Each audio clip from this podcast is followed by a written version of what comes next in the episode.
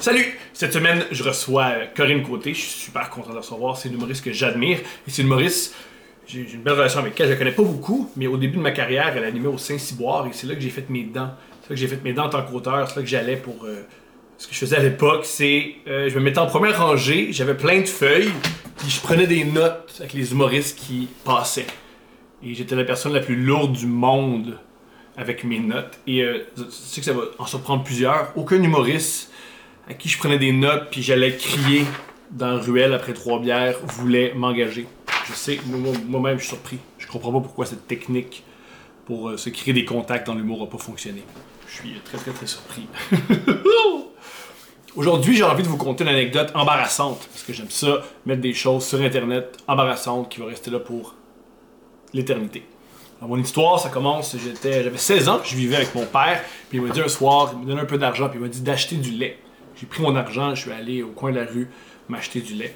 Et euh, vu que j'avais juste ça, pas être chez nous, j'ai traîné un peu dans le dépanneur. Et, comme je faisais souvent à 16 ans, j'allais voir les revues érotiques. Ce que je faisais à 16 ans, moi, c'est que j'allais au dépanneur, je faisais semblant de vouloir des bonbons, mais tout ce que je faisais, c'était observer les revues érotiques subtilement. Mais c'était zéro subtil, c'est juste les bonbons étaient là, puis j'étais comme ça. Puis je touchais, je touchais plutôt les bonbons, comme ça. Puis je pensais que personne y voyait mon subterfuge. Là, cette fois-ci, j'ai vu mon magazine préféré. Il était, il sortait des, il sortait du lot.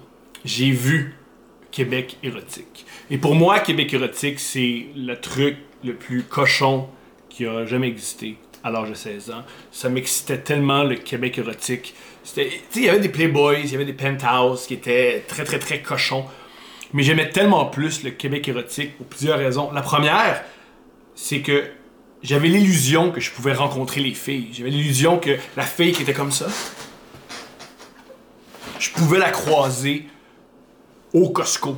Et ça serait le summum de l'érotique. Imagine, tu vois une fille au Costco que tu as vue toute nue, toute écartée. Waouh! Et aussi, j'avais l'illusion que je pouvais parler à cette fille-là, puis je pouvais finalement coucher avec elle. Il y avait une proximité avec les filles du Québec érotique qui m'excitait tellement. Le problème, c'est que j'avais pas d'argent parce que je préférais faire du speed et acheter des cigarettes. Alors, j'avais pas d'argent à mettre dans mon Québec érotique. Alors, j'ai vu le Québec érotique et j'ai pas pu m'empêcher. J'ai volé le Québec érotique. Là, une personne normalement constituée qui ne se drogue pas et qui réfléchit un peu aurait juste pris subtilement le Québec érotique. Donc, tu prends un truc, tu prends un journal, un journal de Montréal, tu l'ouvres, tu mets une revue, tu fermes le journal, t'achètes le journal, bang, t'as ta revue. Moi, je connaissais pas ce truc-là parce que j'avais trop de cellules dans mon cerveau brûlées par l'ecstasy.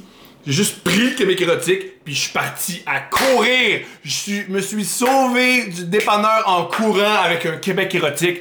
Et là, je courais, je courais, je courais. Je faisais pas de sport à l'époque, mais j'ai couru quelque chose comme 10 minutes à Montréal, dans Petite Patrie, avec un Québec érotique. Les gens se tassaient, puis moi... Je courais, puis je jouissais un peu. J'avais une petite érection, je courais. Maintenant, j'ai juste arrêté. Je me suis retourné pour voir si le gars m'avait suivi. Et bien entendu, aujourd'hui, je sais que le gars m'a pas suivi parce que je me mets à sa place. Imagine, t'es un Chinois, t'as un dépanneur, puis y a un blanc privilégié à part avec l'acné qui prend un de tes magazines que t'achètes 1,75. Tu fais, tu cours pas après. Tu le laisses aller. Puis oui, si tu cours après, tu cours après un petit gars, ta, ta caisse est libre. Tu vas pas perdre toute ta journée parce qu'un imbécile qui sait pas comment gérer ses érections, tu le laisses aller. Et là, j'ai réalisé, oh mon dieu, j'ai plein de problèmes. Je suis super loin de chez moi. J'ai marché 20 minutes. Et là, finalement, je suis rentré. 20 une demi-heure, 20 minutes plus tard. Mon père a fait, voyons donc, acheter du lait, c'est donc bien long. Puis j'ai réalisé, oh tabarnak, j'ai oublié d'acheter du lait. J'ai crié après, j'ai dit à mon père, il en restait plus. J'ai dit à mon père qu'il ne restait plus de lait au dépanneur, chose qui a pas de bon sens. Il m'a dit quoi? J'ai fait, j'ai crié après lui, puis j'allais m'enfermer dans ma chambre, me masturber, en regardant mon Québec érotique. Et moi, ce que j'aime dans cette histoire-là, c'est que prendre le Québec érotique, courir pendant 10 minutes le lendemain d'ecstasy, c'était plus logique, ça me faisait moins peur que juste aller voir une fille de mon âge et lui dire Hey, veux-tu aller au cinéma? Parce que moi à l'époque, mon rêve, c'était juste de embrasser une fille, toucher les seins d'une fille. et J'étais pas capable de convaincre juste une fille de passer du temps avec moi. Et j'étais pas capable de juste aller voir une fille et dire bonjour, je te trouve intéressante, veux-tu passer un peu de temps avec moi? Pour moi, c'était impossible. C'était. J'étais prêt à commettre un crime, à voler quelque chose, à me ramasser au poste de police que juste aller voir une fille. C'était moins compliqué pour moi. Alors, euh, je trouve ça très, très, très cool avec le recul parce que maintenant, je, je, fais plus ça, malheureusement. Alors voilà, ça montre à quel point à 16 ans, je trouvais ça tellement épeurant les femmes. Mais ça, c'est fou parce que à l'époque, ça m'attirait tellement les femmes, mais il me faisait peur.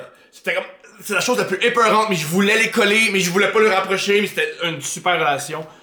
Très euh, amour, haine, peur, c'était très très très particulier. Je suis très heureux d'être sorti de, de ça. Alors voilà, c'était ma super histoire. Maintenant, on, on va aller avec quelqu'un d'un peu plus une- quelqu'un d'un peu plus intelligent que moi, Corinne Côté. J'espère que vous allez euh, aimer notre entretien. Bon podcast!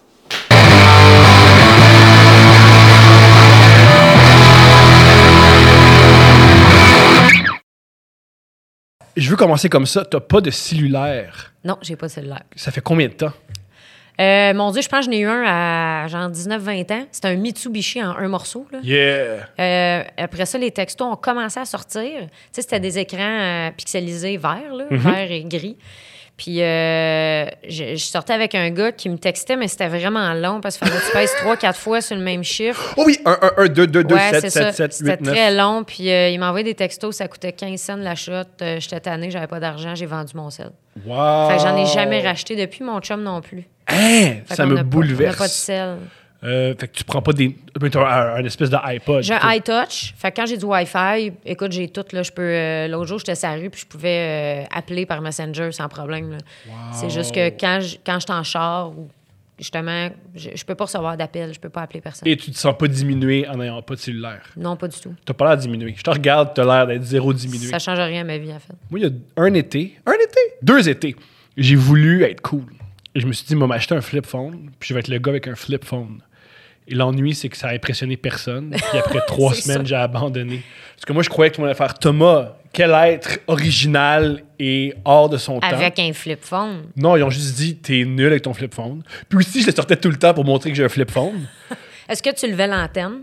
J'avais pas d'antenne. Ah, parce que là, si t'avais levé l'antenne, là, t'aurais été vraiment rochant, là. Quelle merde qui lève l'antenne. Et en plus, mon flip phone euh, était nul. Alors, quand les gens m'appelaient, mes amis me disaient Ah, ton hostie trip d'avoir un flip phone, on comprend pas quand on te parle. Mais là, tu sais, moi, je, vu que j'ai pas de sel, je suis au courant de quelque chose que peut-être les gens avec des sels savent pas. Vous sonnez que le cul, là. Moi, j'ai une ligne dure chez nous, là. Je m'entends en écho, je parle la moitié de ta conversation. Quand, quand quelqu'un au sel te dit Ouais, ouais, ouais, il a pas compris la moitié de ce que. Il y a personne qui s'entend. Wow. Fait que moi, je te dirais que euh, y a un problème avec ça. Va falloir régler ça, là. Wow! OK. OK. OK. J'avais jamais réalisé que mon sel était nul. Non, mais on n'entend pas bien. On n'entend jamais bien. Mais parce que la plupart des. Ce que j'ai observé, c'est que. On est trop cool pour discuter normalement au téléphone. Parce que quand tu payes Ah, 1200 c'est ça, c'est- l'oreille puis tout, là. ben souvent, on se tient comme ça. On parle. Oui, pourquoi? Peux-tu m'expliquer? Être cool.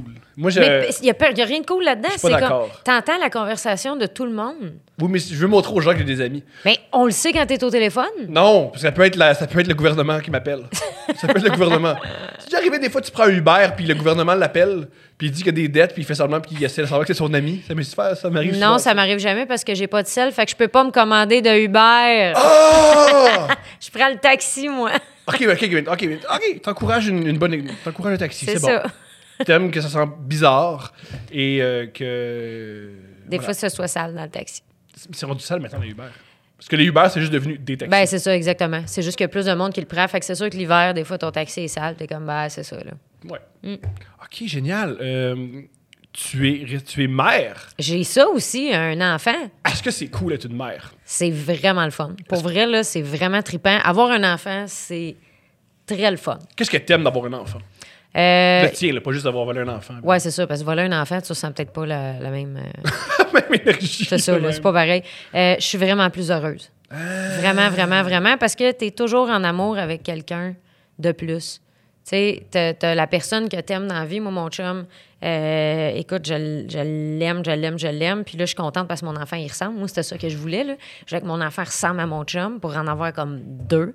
Puis là, lui, il fait toujours des nouvelles affaires. Fait que là, il y a toujours une découverte. Puis, tu sais, quand t'aimes quelqu'un, mis à part la sexualité, quand t'aimes quelqu'un, tu veux dormir avec, puis tu veux le nourrir, puis tu veux lui montrer euh, tout ce que tu connais. Puis c'est exactement ça qui arrive avec un enfant. Quand tu commences à sortir avec quelqu'un, ah, ben ça, j'étais allée à l'école là, regarde, ça, c'est mon école primaire. Ça, j'ai fait ça. Et là, l'enfant, il est vierge de tout. Il sait même pas parler. Il sait pas comment marcher. C'est tout toi qui vas faire ça. C'est tripant, bien raide. Puis, comme tu es toujours en amour, égal avec cette personne-là, tu es toujours de bonne humeur. En tout cas, moi, c'est ça que ça me fait.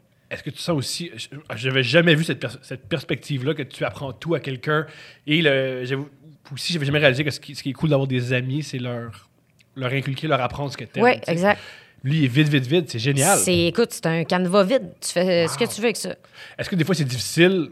Moi, ce que, en tant qu'humoriste, ça doit être difficile. Guillaume Wagner m'a déjà, expliqué- euh, m'a déjà exprimé ça. C'est de plus en plus difficile d'aller en spectacle parce que j'ai déjà un être qui m'adore inconditionnellement. Mm. J'ai pas besoin d'aller chercher la- l'amour de gens à Vaudreuil. Ouais. Est-ce que tu sens un peu ça avec ton spectacle ou pas du tout? Un peu ça, oui. Euh, le fait aussi que, euh, tu sais, il va à la garderie dans le jour. Fait que là, ça me permet de travailler, de faire des trucs, euh, faire d'autres, d'autres jobs aussi, pas juste le soir. Mais là, le soir, quand je m'en vais en show, quand j'étais à 6-7 heures, ça me dérange pas parce qu'il se couche à 7h30, mettons. Mais là, quand je pars à 3 heures, moi, je manque son, sa revenue de garderie, je manque le souper, je manque le bain, je manque le dodo. Ah, c'est des beaux moments, ça. Ouais. Fait que là, moi, je me lève le matin pour pouvoir le voir. Ah oui. Fait que, mettons, de 6 à 9. Sauf que là, je suis fatiguée le soir parce que je me suis levée à 6. Mais tu veux profiter de ce moment-là, Ben oui. tu sais. Et C'est des moments qui vont disparaître parce que tu vas pas délier le bain jusqu'à l'âge de 19 Ben, ans. il va m'haïr, il va m'haïr un moment donné, mais qui a comme 15 ans. Fait qu'il faut que j'en profite là pendant qu'il me donne des becs gratis, là. Toi, avais-tu une bonne relation avec tes parents? Très. Ah, ce qui est très, très rare pour un humoriste. OK, t'avais une... Pour vrai, ah, très simple, moi, chez nous. Euh, en plus, j'étais un ado bien relax, tu sais, pas grosse crise d'adolescence. euh, toujours bien entendu avec ma mère. Euh, on s'entraidait beaucoup. je suis quelqu'un de respectueux aussi. Je m'entends encore très, très bien avec mon beau-père, ma mère, là. vraiment. J'ai peut-être été une merde avec mon beau-père pendant un bout parce que C'est tough, les beaux-pères. ben, c'était avec lui que je restais majoritairement parce que ma mère était à la résidence pour personnes âgées qu'elle a ouvert. Fait qu'elle restait là. Euh, moi, quand j'étais plus vieille, je pouvais dormir seule à l'appart avec mon beau-père parce qu'il travaillait de nuit. Fait que je pouvais pas être seule à l'appart. Puis comme ma mère travaillait 24 heures sur 24, fallait que j'aille dormir à quelque part. Fait que moi, je dormais à la résidence pour personnes âgées. Je sais que ça sonne abstrait, là. Non, non, ce que tu viens de dire, c'est fascinant. Fait que là, je Fait qu'on va creuser dès le début. OK, Parfait. génial. Euh, commençons là, dès le début. Qui, qui sont... T'es né... On- Qui sont tes parents? OK. On commence par ça. Père et mère, on part d'où? Père et On mère. va se rendre à la... on Mon rendre- père, mon père Jean-Marc, côté. Euh, ma mère Carole Gay. Euh, ils, ont- sont séparés, j'avais deux ans et demi. Et les deux restaient à Sainte-Rose. Ma mère vient de Villemort. Ce qui est euh, Laval. à Laval. D'accord. Euh, ma mère vient de Villemort. On est redéménagé à Villemort. À Montréal. Exactement. Elle est déménagée au deuxième étage d'un appart qu'elle a Est-ce encore. que tu sais pourquoi ils sont séparés? Oui. Plusieurs raisons de ça marchait pas, OK. de plus c'était plus ce que c'était. Écoute, c'était des parents des années 80 aussi. c'était ça. c'était ça à l'époque. C'est vrai que tous les années 80, il y a beaucoup, beaucoup de divorces, il y a beaucoup de... On Ben, refait notre vie, il y a beaucoup de... Moi, ma théorie, c'était que les familles étaient extrêmement nombreuses dans les années 50-60. Fait que tu partais très tôt de chez tes parents, autour de 18 ans, 19 ans. Fait que tu avais hâte de te caser pour sortir de ta famille de 12 personnes dans ton euh, 7,5. Fait que euh, tu te ramassais justement en couple avec quelqu'un que peut-être tu connaissais peut-être pas assez pour être en couple longtemps. Puis dans le temps, je pense que les gens faisaient peut-être moins l'effort de, de, de rester proches pour les enfants. Je pense que maintenant, euh, les couples qui se séparent font beaucoup plus d'efforts à ce on est niveau-là. euh, là. obsédé par ça. Notre génération, on est obsédé Ben, je par comprends. pas on, a, déranger. on là. a vécu le, le contraire. Fait que tu veux pas être obligé que ton enfant ait un psy à 19 ans parce qu'il y a un sentiment de rejet, parce qu'il y a un parent qui se sac de lui. Je comprends. Fait que c'est peut-être pour ça, là. Fait que bref, ma mère a redéménagé, est redéménagée à Villemort, deuxième étage, au-dessus de chez son cousin Michel, ma tante Lisette. Je l'appelle ma tante, c'est pas ma tante, mais c'est ma tante. Mais c'est ta tante. C'est Ouais. pas ta tante, mais c'est ta tante. Ouais, mon oncle Michel est décédé, ma tante reste encore là, ma mère reste encore au deuxième. À deux maisons de là, ils se sont achetés une résidence pour personnes âgées qui ont ouvert ensemble. Qui est extrêmement rare comme projet. C'est. En fait, là, c'est. Ma mère, elle a fait ça pour me voir plus souvent parce qu'elle travaillait comme infirmière à l'hôpital. Puis elle, a travaillé de soir, de matin et de, de nuit. Fait qu'elle me voyait pas tout, sou- Elle, souvent. elle était workaholic ou elle devait travailler Elle beaucoup devait pour travailler. subvenir à tes besoins? Ben, c'était les shifts. Fait que tu travaillais deux semaines de soir, deux semaines de matin, deux semaines de, de nuit. Fait que, tu sais, à un moment donné, elle, comme, elle dit Je peux plus. Je peux plus te faire garder, là. Je vais être avec toi. Fait qu'elle a ouvert la résidence. Attends, elle a ouvert la résidence en partie grâce à toi pour. Ben, pas grâce, là, mais je te dirais que ça permettait de me voir. toi. Elle voulait être son propre patron. Wow. Elle voulait euh, que je dîne avec elle. Elle voulait que je dorme. Elle voulait me voir. Wow. That's it. Fait que ça me permettait de vivre là. Elle était toujours très occupée. Elle prenait pas beaucoup de vacances, mais elle était là. C'est une, euh, c'est une job ultra demandante. Tu fais Physique. vraiment pas de salaire. Mental aussi. Tu travailles 24 heures sur 24. C'est vraiment, c'est un don de soi avant une résidence C'est ça, c'est au service des autres. Vraiment. Puis c'est une petite résidence. Il était neuf, pensionnaire. Euh, il y avait ma tante, ma mère. Nous autres, on restait dans le sous-sol. J'avais- J'ai jamais entendu parler d'une de- plutôt une résidence de personnes âgées de 9 personnes. Pour moi, c'est toujours des gros centres. et- Oui, bien, il n'y en a pas beaucoup. La liste d'attente était longue aussi parce que les gens veulent ça. C'est une petite résidence. Ben oui. Tu n'es pas entouré de 150 personnes. Toi, à 80, là, ça te tente-tu de les déménager en colocation avec euh, une coupe de fatigants que tu connais pas? Vraiment pas. C'est terrifiant. À, à 27 ans, j'ai jamais voulu déménager en colocation. Penses-tu qu'à 80, ça va me tenter? Mais il n'y en est pas question. Mais en même temps, ça te fait une vie sociale. Tu sais, des fois, quand ton entourage est tout mort, c'est pratique d'avoir une vie sociale. Fait que, tu sais, pour ça, ça aide, je dirais. On a eu des belles rencontres à résidence là, à cause de ça. Là, tu sais, Vous euh, étiez 9, pas 285. non, exactement. Puis euh, ma mère, des fois, ben justement, quand il y avait... euh, elle pouvait pas prendre de vacances. Mais quand l'été, elle voulait en prendre, puis qu'il y a des gens qui venaient pas chercher leurs personnes âgées, bon, ils amenaient que nous autres euh, au chalet. Fait que des fois, on partait au chalet avec les personnes âgées. C'est très humain. Oui, bien, ça l'est. C'est une job qui est extrêmement humaine. Mais ce, qui est, ce que j'ai observé des résidences des personnes âgées, c'est pas humain. C'est vraiment des usines. C'est une manière de faire de l'argent. On place des gens. euh, Pour les qui propriétaires, oui. Peut-être pas pour les préposés aux bénéficiaires, par exemple, parce Ça, que c'est- une job extrêmement humaine. C'est très nuancé ce que tu viens de dire, ils sont vraiment pas payés cher. là. Justement, il y a eu des manifestations Mhm. la semaine passée, là, du 13 pièces de l'heure pour euh, prendre soin d'une personne âgée. C'est c'est intense. Ça m'a toujours fasciné ce que. Tu me dis si je me trompe ou si tu es d'accord avec ça. Tous les, les- les métiers de cœur, les métiers que tu, Mm. que tu. Très humains, c'est les métiers qui sont plus facilement. Ces métiers-là qui sont. Les gens sont exploités. Tout ce qui est Ouais. les enseignants, les professeurs, euh, les enseignants, les infirmières, euh, c'est eux autres qui se font avoir parce qu'ils se disent c'est un don de soi. Si je le fais pas, Mm. quelqu'un va souffrir. Plutôt que des, des jobs, mettons, refaire l'asphalte. Les gens n'ont pas peur de faire, la grève, de, de faire des grèves parce qu'ils se disent c'est de l'asphalte, c'est pas Ouais. grave, paye-moi. Mais ça me fascine justement que les gens qui s'occupent du développement des enfants et d'accompagner des, des personnes âgées vers la mort, parce que même s'ils vont pas mourir tout de suite, c'est ça une résidence. Mhm. prolonger la vie. C'est ça, mais de prendre soin de leurs derniers jours, leur donner leurs médicaments, euh, les écouter. Euh, Les tenir en vie, ça. ça, ces deux jobs-là sont vraiment sous-payés. Puis c'est le développement dans les deux sens. Fait que je trouve ça vraiment spécial. C'est curieux. C'est vraiment, vraiment curieux. Oui, c'est curieux, effectivement. mon, euh, mon hypothèse à deux scènes, c'est que tu peux. Je crois que pour obtenir des bons salaires, il faut, que tu- faut que tu joues du bras. Mm. Et tu te sens pas coupable. Mettons, en construction, tu te sens pas coupable de pas construire le, la tour à condo. Mm. Il n'y a pas de problème, je mérite un bon salaire. Tu te sens coupable de je ne vais pas changer les couches de quelqu'un. Oui, oui, exact. Tu peux pas vraiment C'est ça. négocier. C'est spécial. très horrible, mais c'est. Ouais. Wow! Puis là, insultez-nous pas, là. On Non, théorise, faites-le! on théorise le tout. Je- moi, insultez pas Corinne, insultez moi. Moi, je, prends les insultes, il n'y a pas de problème. Vous pouvez dire que j'ai pas de mais bon on- je sens. dévalorise vraiment aucun job. C'est juste que ça, c'est tellement un investissement humain.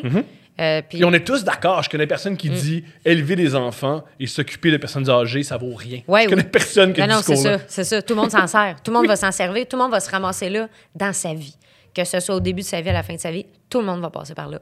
Puis, tu sais, j'en parle en show, la résidence personne âgée, puis je parle de la mort, puis les gens, des fois, sont mal à l'aise par rapport à ça. Puis, à un moment donné, je fais juste dire, je veux pas sacrer un fret à soir, mais tout le monde va mourir. Bien hein. sûr. Si on a quelque chose en commun, c'est tout ça. Fait que, pourquoi vous êtes mal à l'aise de rire du fait qu'on va tous décéder? As-tu vécu un deuil dans ta vie plus jeune?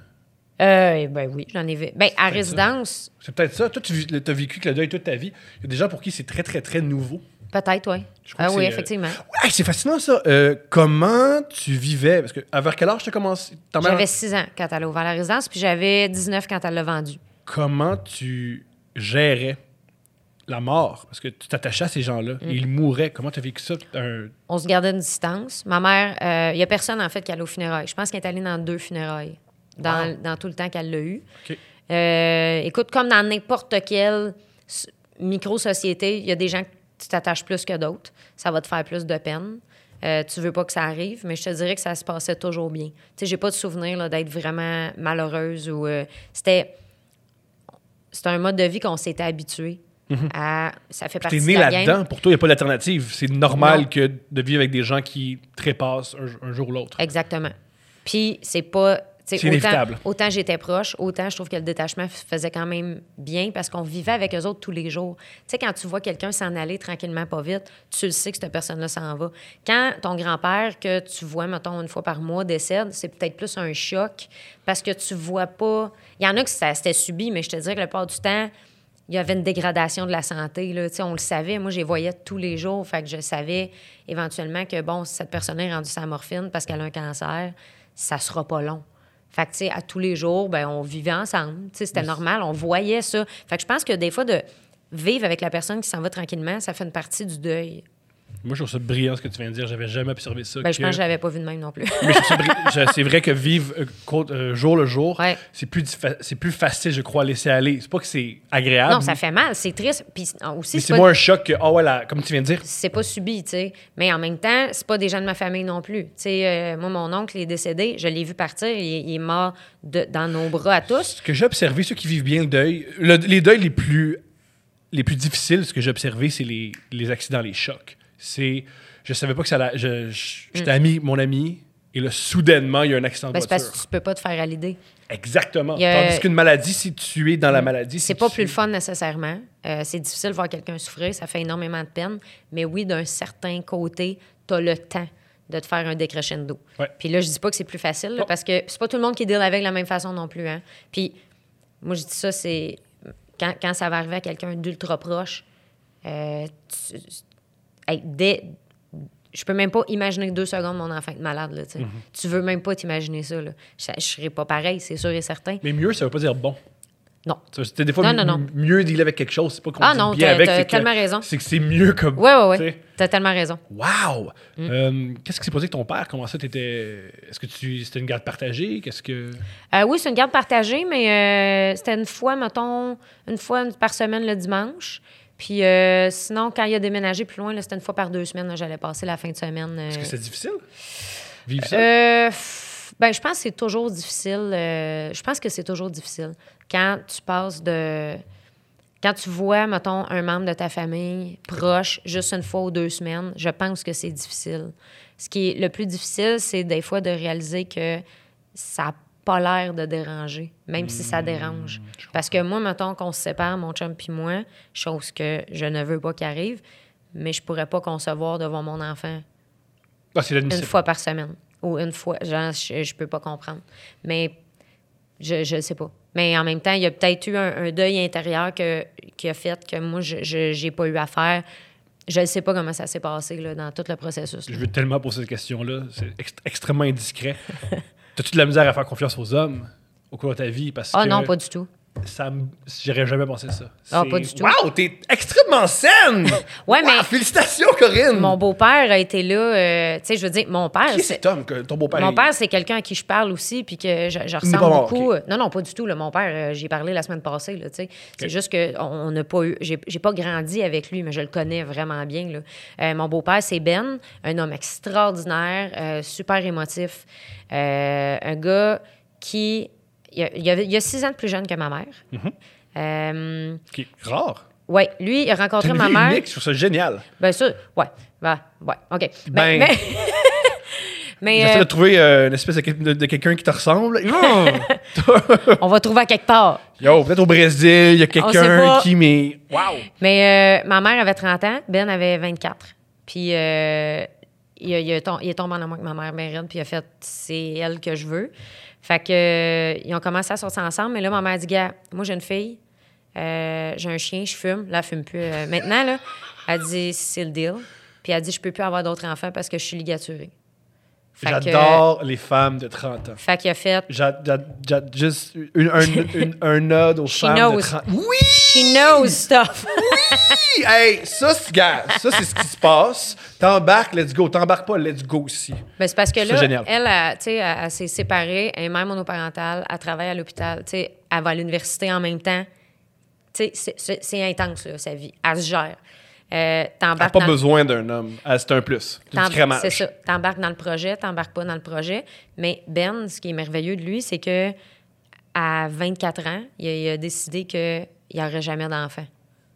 Il a, il a pris la décision que c'était moi son enfant. Wow! Puis ça, je pense que c'est euh, une décision vraiment qu'on on pense pas à quel point c'est une décision mature quand tu as 24 ans que tu n'auras jamais d'enfant.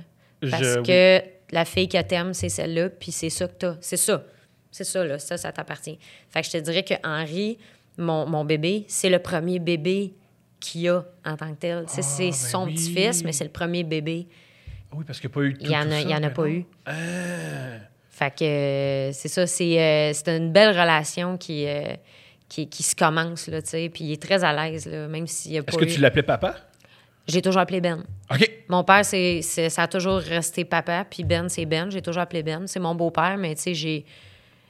À un moment donné, je me suis cassé le nez dans la vie, puis j'ai eu une bosse, puis Ben, il y a une bosse sur le nez. Je me suis peut-être que la vie m'a pété le nez pour que je commence à y ressembler un peu. C'est Tu sais, extraordinaire. pour avoir une petite partie de Ben Oui, physique. physique. C'est C'est ça. bien l'intérieur, mais des, des fois physique, c'est C'est bon. ça. Fait que je me dis peut-être que la vie m'a juste pété le nez pour ça. Wow. Sais-tu quoi? Aujourd'hui, j'y crois. je veux y croire. T'es tombé en amour avec la comédie comment? Euh, mon Dieu, depuis longtemps, longtemps. Euh, je aller avec mon cousin Pierre, qui restait en bas de chez nous. Euh, on était très. euh, on ouvrait les portes, puis euh, on vivait tout ensemble. là. Je, ça beau comment tu vis? je vais expliquer la base, là, à- avant la résidence. Ma tante Lisette en bas, elle a trois enfants. Ma cousine Manon, mon cousin Martin, mon cousin Pierre. 7 ans, 9 ans, 11 ans de plus vieux que moi. Elle était aussi foyer d'accueil pour des, des, des gens qui n'avaient pas nécessairement les moyens d'avoir une gardienne, tout ça. Fait qu'il y avait toujours deux enfants de plus, puis elle me gardait moi. Fait qu'on était toujours six, je te dirais, en bas, chez ma que tante. dans une loge, t'es relax. Parce que moi, je suis un enf- chez, chez les humoristes, mettons, moi, je suis enfant unique. Puis ça t'angoisse quand il y a des gens? Ça m'angoisse pas, je comprends pas pourquoi. Moi, dans la vie, ça m'a pris vraiment longtemps à comprendre. Les gens sont pas juste là pour t'écouter parler. Ah ouais, ça a OK. vraiment pris du temps à réaliser. C'est pas tout le monde qui est spectateur à Ben, va rester dans une résidence personne âgée, tu vas voir que ils vont tu sais, tu vas, tu vas développer une écoute. C'est ça. Moi, j'ai. Puis aussi, je crois que dans. La, plus- pas tout le monde, mais il y a beaucoup. Il y a une bonne partie des humoristes qui sont. Les gens sont là à mon service. Pas juste mon service, il faut qu'ils m'amènent des verres, mais il faut qu'ils écoutent ce que j'ai à dire. Mhm. Ouais, ouais, Quand je suis nerveux, il faut qu'ils me calment. J'ai jamais eu ça. Je viens de comprendre un petit peu pourquoi. Je pense que c'est ça, l'habitude de rester en, société. que comment t'es comment es gentil et douce, ça n'a rien à voir avec ton, ton processus, c'est juste ta famille. je t'enlève tout. Oui, oui, exactement. Oui, oui. Ça n'a aucun rapport. C'est juste, euh, c'est ça que ça a donné. C'était un accident, je te dirais. Alors, je t'ai coupé, là, t'as tout, t'as t'as tout, t'as tout ce. Oui, j'ai là, et eux autres sont plus vieux que moi, mes cousins et mes cousines. Euh, mon cousin Pierre, grand, euh, grand amateur d'humour, euh, il me joue toujours des tours. Je suis petite. Puis euh, quand j'ai 8 ans, à peu près, à ma fête, 7-8 ans, il m'amène une cassette de François Pérusse. Let's go! Je mets ça à ma fête avec mes petits amis. Euh, je pogne une coupe de jokes parce qu'il se passe d'autres choses en même temps. Puis là, je trouve ça drôle. Et là a commencé l'amour de la comédie, je te dirais, à partir de là. Là, après ça, j'ai toujours aimé ça, là. Mais tu sais, euh, écouter les bye-bye, les gars-là juste pour rire, Écoutais-tu beaucoup la télévision? énormément. Les étés, là, quand ma mère travaillait beaucoup, mon beau-père dormait là, le jour. J'ai passé quasiment un été complet à écouter Tout. juste la télé. J'écoutais Canal Famille. J'avais vu les mêmes émissions plusieurs fois. Le film Trouble en double, qui est vraiment pas bon, avec Bette Midler puis je sais pas qui, qui c'est des jumelles qui se font inverser dans, dans Pouponnière. Ça, à tous les trois ans, il y a un film comme ça. Deux bonnes femmes qui changent de. Exact. Et temps. c'était là. Et je l'ai vu, je sais pas combien de fois, enregistré sur une cassette avec les pubs que tu essaies d'avancer. J'ai écouté ça genre 2000 fois pendant un été pour aucune bonne raison. Fait que j'écoutais tout ce qui se faisait en humour, tout, tout, tout, tout, tout, tout. Québécois, là. Je parlais pas anglais. OK. Zéro. T'as commencé à parler anglais. anglais. Quand je travaillais dans un cinéma, c'est là que ça a débloqué, euh, que je, je travaillais avec des gens qui parlaient anglais. J'aime que que peu importe ce que je te dis, il y a un, un bout de fascinant. T'as commencé à te. non, mais. C'est peut-être juste le langage que c'est, peut-être la façon que je le compte. tu. Si, mettons, tu manges un craft dinner, tu manges un craft dinner, mais si tu dis je mange euh, des pâtes euh, cylindriques avec euh, un goût fromagé, euh, copeaux de parmesan, ça sonne toujours un peu meilleur. Non, tu ra- c'est oui, peut-être tu juste, pour- racontes c'est peut-être juste pour ça. Je te l'accorde que tu racontes hyper bien. T'es es vraiment, vraiment bonne, mais t'as une vie particulière. T'as commencé à travailler au cinéma à quelle année? Ah, j'a- j'avais 16 ans avec Yeah. ma cousine Manon qui travaillait déjà là, celle qui restait en bas. Puis elle m'a fait rentrer au cinéma, j'avais 16 ans, c'était ma, mon deuxième travail. Puis euh, c'est ça, je travaillais là 4 ans. Puis je parlais zéro anglais, j'étais pourrie. Mais là, comme je travaillais avec des gens qui parlaient anglais, ça m'a plongé dedans. J'allais voir des films gratuitement. J'avais accès gratis. J'allais voir des films anglophones. Au début, je comprenais pas. Puis après une demi-heure, pouf, je parle anglais Good! dans le film. Fait que à partir de là, j'ai commencé à être quasiment bilingue. Wow. Ouais, ça a vraiment, ça fait une grosse différence de pratiquer avec des gens versus une feuille. Ben, moi, j'ai fait les deux. C'est-à-dire que j'ai con- j'ai compris, j'ai appris à parler en anglais, comme toi, en écoutant plein de films. Ce qui m'a changé, moi, ce qui m'a. Mais tout seul, pas avec des gens? Euh, au début, ben moi, j'ai- mon, mon meilleur ami quand j'étais enfant, son père était américain. Alors, j'ai- Ah. j'ai vraiment, vraiment baigné dans la culture anglo-saxonne Mm-hmm. et j'ai appris à l'anglais juste pour suivre ce qui se passait. OK. Et il me permettait de parler avec son père en anglais. Puis lui, je, je pouvais baragouiner de l'anglais. C'est comme ça que j'ai développé mon Ah, mais ça, c'est bien. T'étais jeune? Enfant. Genre, à- je connais ce gars-là depuis l'âge de 4 ans. Ah, t'es des petites éponges à cet âge-là en plus, là, fait que ça, ça reste. Ça, c'est un bon move, là. J'ai encore un gros accent, mais je, je comprends tout. Mm-hmm. Je lis bien l'anglais, je crois. encore là, peut-être que je dis rien, je comprends rien Peut-être des tu livres que comprends j'ai lis un livre. Hey, c'est un livre sur Evil Knievel. Non, c'est... Non, c'est euh, la L'étranger Bible. de Camus, c'est c'est la ça, Bible là. satanique. Tu peux pas lire ça. Quand est-ce que... Ah oui, t'as eu un moment rough avec ton beau-père. Qu'est-ce qui s'est passé? Ah, ben, je pense que c'était juste. euh, ben, j'étais désagréable avec, là. Pour vrai, euh, il est fin, là. il est un amour. Euh, c'est ça. J'ai juste été désagréable avec euh, pendant un bon bout, je te dirais. C'est cool de confronter l'autorité. C'est, c'est... Il n'y a rien de pire que les gens obéissants toute leur vie. Ben, j'étais. Ouais, peut-être que j'étais une petite tête de cochon aussi, là. Tu sais, quand t'es jeune aussi, j'étais vraiment tête de cochon, puis c'était comme. C'est Ma qui me dit que je pouvais faire ça, là, tu sais. Ma veut. Hey, la réplique Ma veut, là, je sais pas combien de fois je l'ai sortie. Pour vrai, il devait vouloir me pichenoter la face à chaque fois. Moi, ça me taperait ses nerfs, là. Fait que j'imagine même pas lui. Ah, il a été d'une patience inouïe, je te dirais. Et ça le confronte à... C'est sa mère, je suis son père, mais pas tout à fait. C'est, dur. C'est quand même rough faire Pour dire vrai, ça, les beaux-pères, là, puis les belles-mères, c'est des champions, là. Oui. Oui, oui. C'est des champions parce qu'ils sont comme impliqués au niveau émotif à 100% Oui. Mais, genre, on dirait Il y a une que. limite. Ouais, puis les enfants leur laissent pas toujours le droit. Tu sais, c'est pas eux autres qui décident. Et ça jamais. change des jours. Il y a des journées où tu rentres, l'autre journée, tu peux plus rentrer. Ah, exact. C'est ça qui est difficile. C'est l'enfer. Pour vrai, le chapeau à, à, à tous ceux-là. Et en plus, je crois, je peux me tromper, euh, c'est une des premières, les premières personnes à qui on teste l'autorité.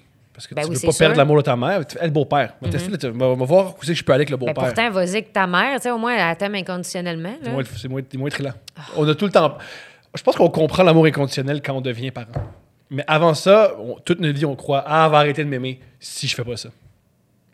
Et il y a des parents qui jouent là-dessus. Il y a des parents qui jouent Ah, sur. c'est sûr. Des parents qui jouent. Hey, si tu fais pas telle affaire, maman va avoir de la peine. Ah, ça se peut, hein? Moi, c'est sûr que je veux utiliser la. Je suis sa mère, je fais ce que je veux. Ça, là, c'est. Ça, c'est ma raison. Je, je l'utilise déjà. Tu fais une affaire weird, tu fais. Je m'en sac, je suis sa mère, je fais ce que je veux. Ça excuse tellement d'affaires. J'en ai sniffé son pyjama parce que tu t'ennuies.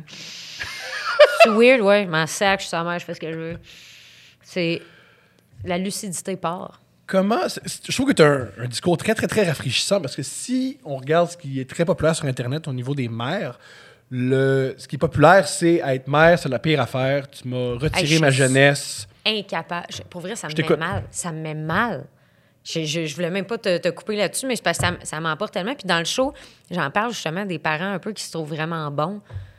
T'es comme, ben oui, t'as- t'as-tu déjà vu un reportage sur l'Inde?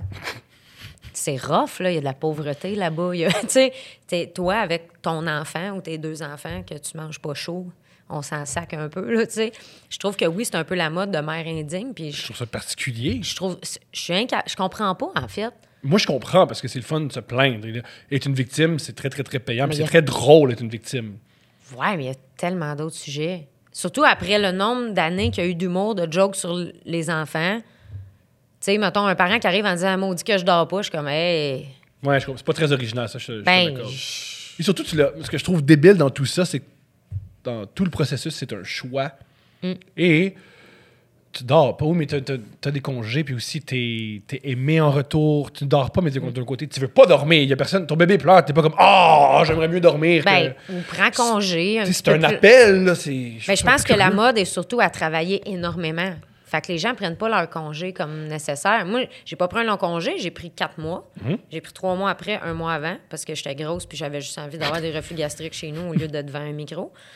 Puis le trois mois après, pour moi, il était parfait parce que j'ai recommencé graduellement la radio. Puis après ça, j'ai recommencé le stage, tu sais, euh, après, mettons, sept mois. Puis mon chum a pris de congé en même temps que moi. Fait qu'on était les deux. On pouvait se baquer. Euh, mais j'en vois qui recommencent vraiment, vraiment rapidement. Ils sont brûlés, mais c'est normal. Tu dors pas parce que tu travailles. Tu dors pas parce que tu as un enfant. Mais ça, dire, tu l'as vu venir, là. Effectivement. Tu sais, tu le sais. C'est pas nouveau. C'est pas Ah, le mien est spécial, il dort pas la N- nuit. Non, c'est ça. Ben, moi, mon enfant dort très bien, puis je touche du bois. Il dort quasiment 12 heures.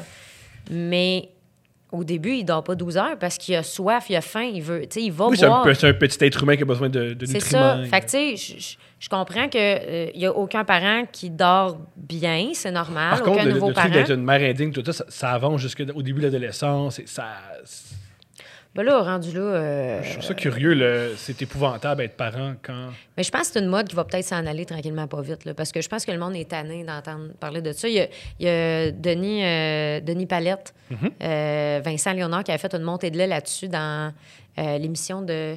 Oui, de Sébastien Diaz. Oui, exactement. Puis il avait fait une montée de lait là-dessus. Format familial. Oui, j'avais trouvé ça tellement bon. Ouais, je les aime, mais ouais, il disait en gros, je les aime, mes vrais- enfants. Il dit les vraies vacances, c'est quand mes enfants retournent à l'école. Ah oui, excuse-moi, avec les gens que j'aime le plus au monde, ben non, je veux pas prendre mes vacances avec eux autres. J'avais trouvé ça tellement excellent, parce que je fais c'est tellement ça que je pense, c'est tellement ça. T'as juste le goût d'être avec, t'as juste le goût de passer du temps avec cette personne-là. En même temps, j'ai 38 ans, j'ai pas 22. Je ne sais pas à 22, moi, en début de carrière, comment j'aurais, tu sais, comment j'aurais réagi face à ça? J'ai 38. J'en ai fait des parties, j'en ai mangé des poutines, j'en ai pris des brosses. Moi, me coucher à 10 heures, ça me dérange pas. J'étais rendu là, là, tellement que c'est correct. Je rentrais d'un show, je me couchais. Je finissais pas le show, genre, yeah, je suis l'adrénaline pendant 7 heures, puis je bois des, des bières. Je l'avais un petit peu passé, je te dirais. Fait que peut-être qu'à 38, je suis pas une mère indigne, mais peut-être qu'à 24, je l'aurais été, là, tu sais. C'est drôle parce qu'il y, a des- il y a des gens qui, qui m'ont dit T'as pas peur, Tom, de. C'est un enfant, de toutes les brosses, toute la, la drogue. Puis moi, ma drogue, je l'ai fait Toute entre la 18 drogue. puis 21 ans. Là. Ah, tout ce LSD pris- qui traînait dans le Ben, dossier de la toilette. J'ai la bonne nouvelle de lâcher l'école à l'âge de 16 ans puis faire de la dope. C'est fait. Ah, c'est terminé cette période-là. C'était. Voyons donc. Moi, je suis- je suis un des rares qu'on m'offre de la coke puis je fais bien sûr que non. Bien sûr Bien que sûr que non. Mais non, je suis. Je suis déjà. Prenez de la coke, on va chiller ensemble, puis ça va pas paraître que je n'ai pas pris. On va être dans la même énergie. Wow! Euh, aussi, je fais chaud du coq à l'âne, tu me fascines. Euh, pour vrai, tu me fascines vraiment, vraiment, vraiment. Ben, je sais, OK. Comment t'as commencé à faire la comédie? Tes, tes premiers balbutiements, hein, j'essaie de faire rire. Euh, écoute, je pense que c'était. Ben, moi, c'était au cégep, là, vraiment, que j'ai eu le déclic. quand j'étais plus jeune, je voulais plus être comédienne. Ça débouchait pas vraiment. J'étais allée dans un métier plus manuel que j'aimais beaucoup. Je- J'aurais trippé aussi si ça avait été ça, ma Mm-hmm. vie. Là. Euh, c'était un autre plan que j'avais. Là. Euh, moi, être accessoiriste, travailler 18 heures par jour, jamais avoir de chum, puis me faire inséminer à 42 ans. Moi, c'était pas mal ça, mon plan. Puis l'autre plan, c'était essayer l'humour. Je pense que c'était trop pire. Fait que je suis allée l'autre bord. Ça a donné d'autres choses. C'est un guest, tu vois. Euh, Il y a des affaires de même qui ne marchent pas comme prévu. Mais c'est c'est le fun. J'ai beaucoup de plaisir, par exemple. oui, oui. Mais au cégep, j'avais beaucoup de fun euh, à faire rire. Puis je pense que c'est là que j'ai catché que j'étais capable de le faire. Je pense tu faisais que de l'impro, t'étais drôle dans les pas cours de philo? Je faisais ah, j'étais drôle avec mes amis. Mais je pense que j'avais un petit potentiel de euh, de vraiment faire des jokes. Surtout que je connaissais un peu la mécanique vu que j'écoutais énormément d'humour. Puis euh, je, je pense que c'est là que j'ai compris que c'est un job qui était accessible aussi. Parce qu'avant ça, je, je comprenais que c'était une joke, mais je pouvais pas voir ça comme comédien. On dirait que le processus était pas le même. Je, je sais pas comment tu te rendais à être humoriste. Je comprends. Puis là, finalement, euh, j'ai commencé à travailler. Puis à 23 ans, là, je m'en allais vers mon plan de, que je viens de te Mourir. parler. Le meilleur plan. Puis finalement, euh, j'ai dit, ah, je vais en profiter pour m'essayer à l'école de l'humour. Puis ça a marché. Faisais-tu un peu de scène, faisais-tu un peu d'impro? Oh, wow, c'est rare rien. ça. Je faisais, euh, écoute, je faisais des parodies d'affaires, euh, même dans mes cours, là, mettons, il fallait faire une publicité. Je faisais une parodie euh, avec mon ami, puis on écrivait des trucs drôles.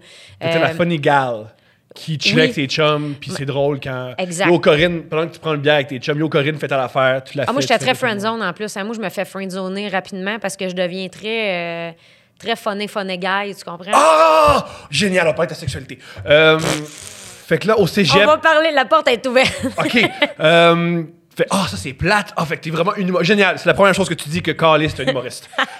la première que je suis friendzone? Oui!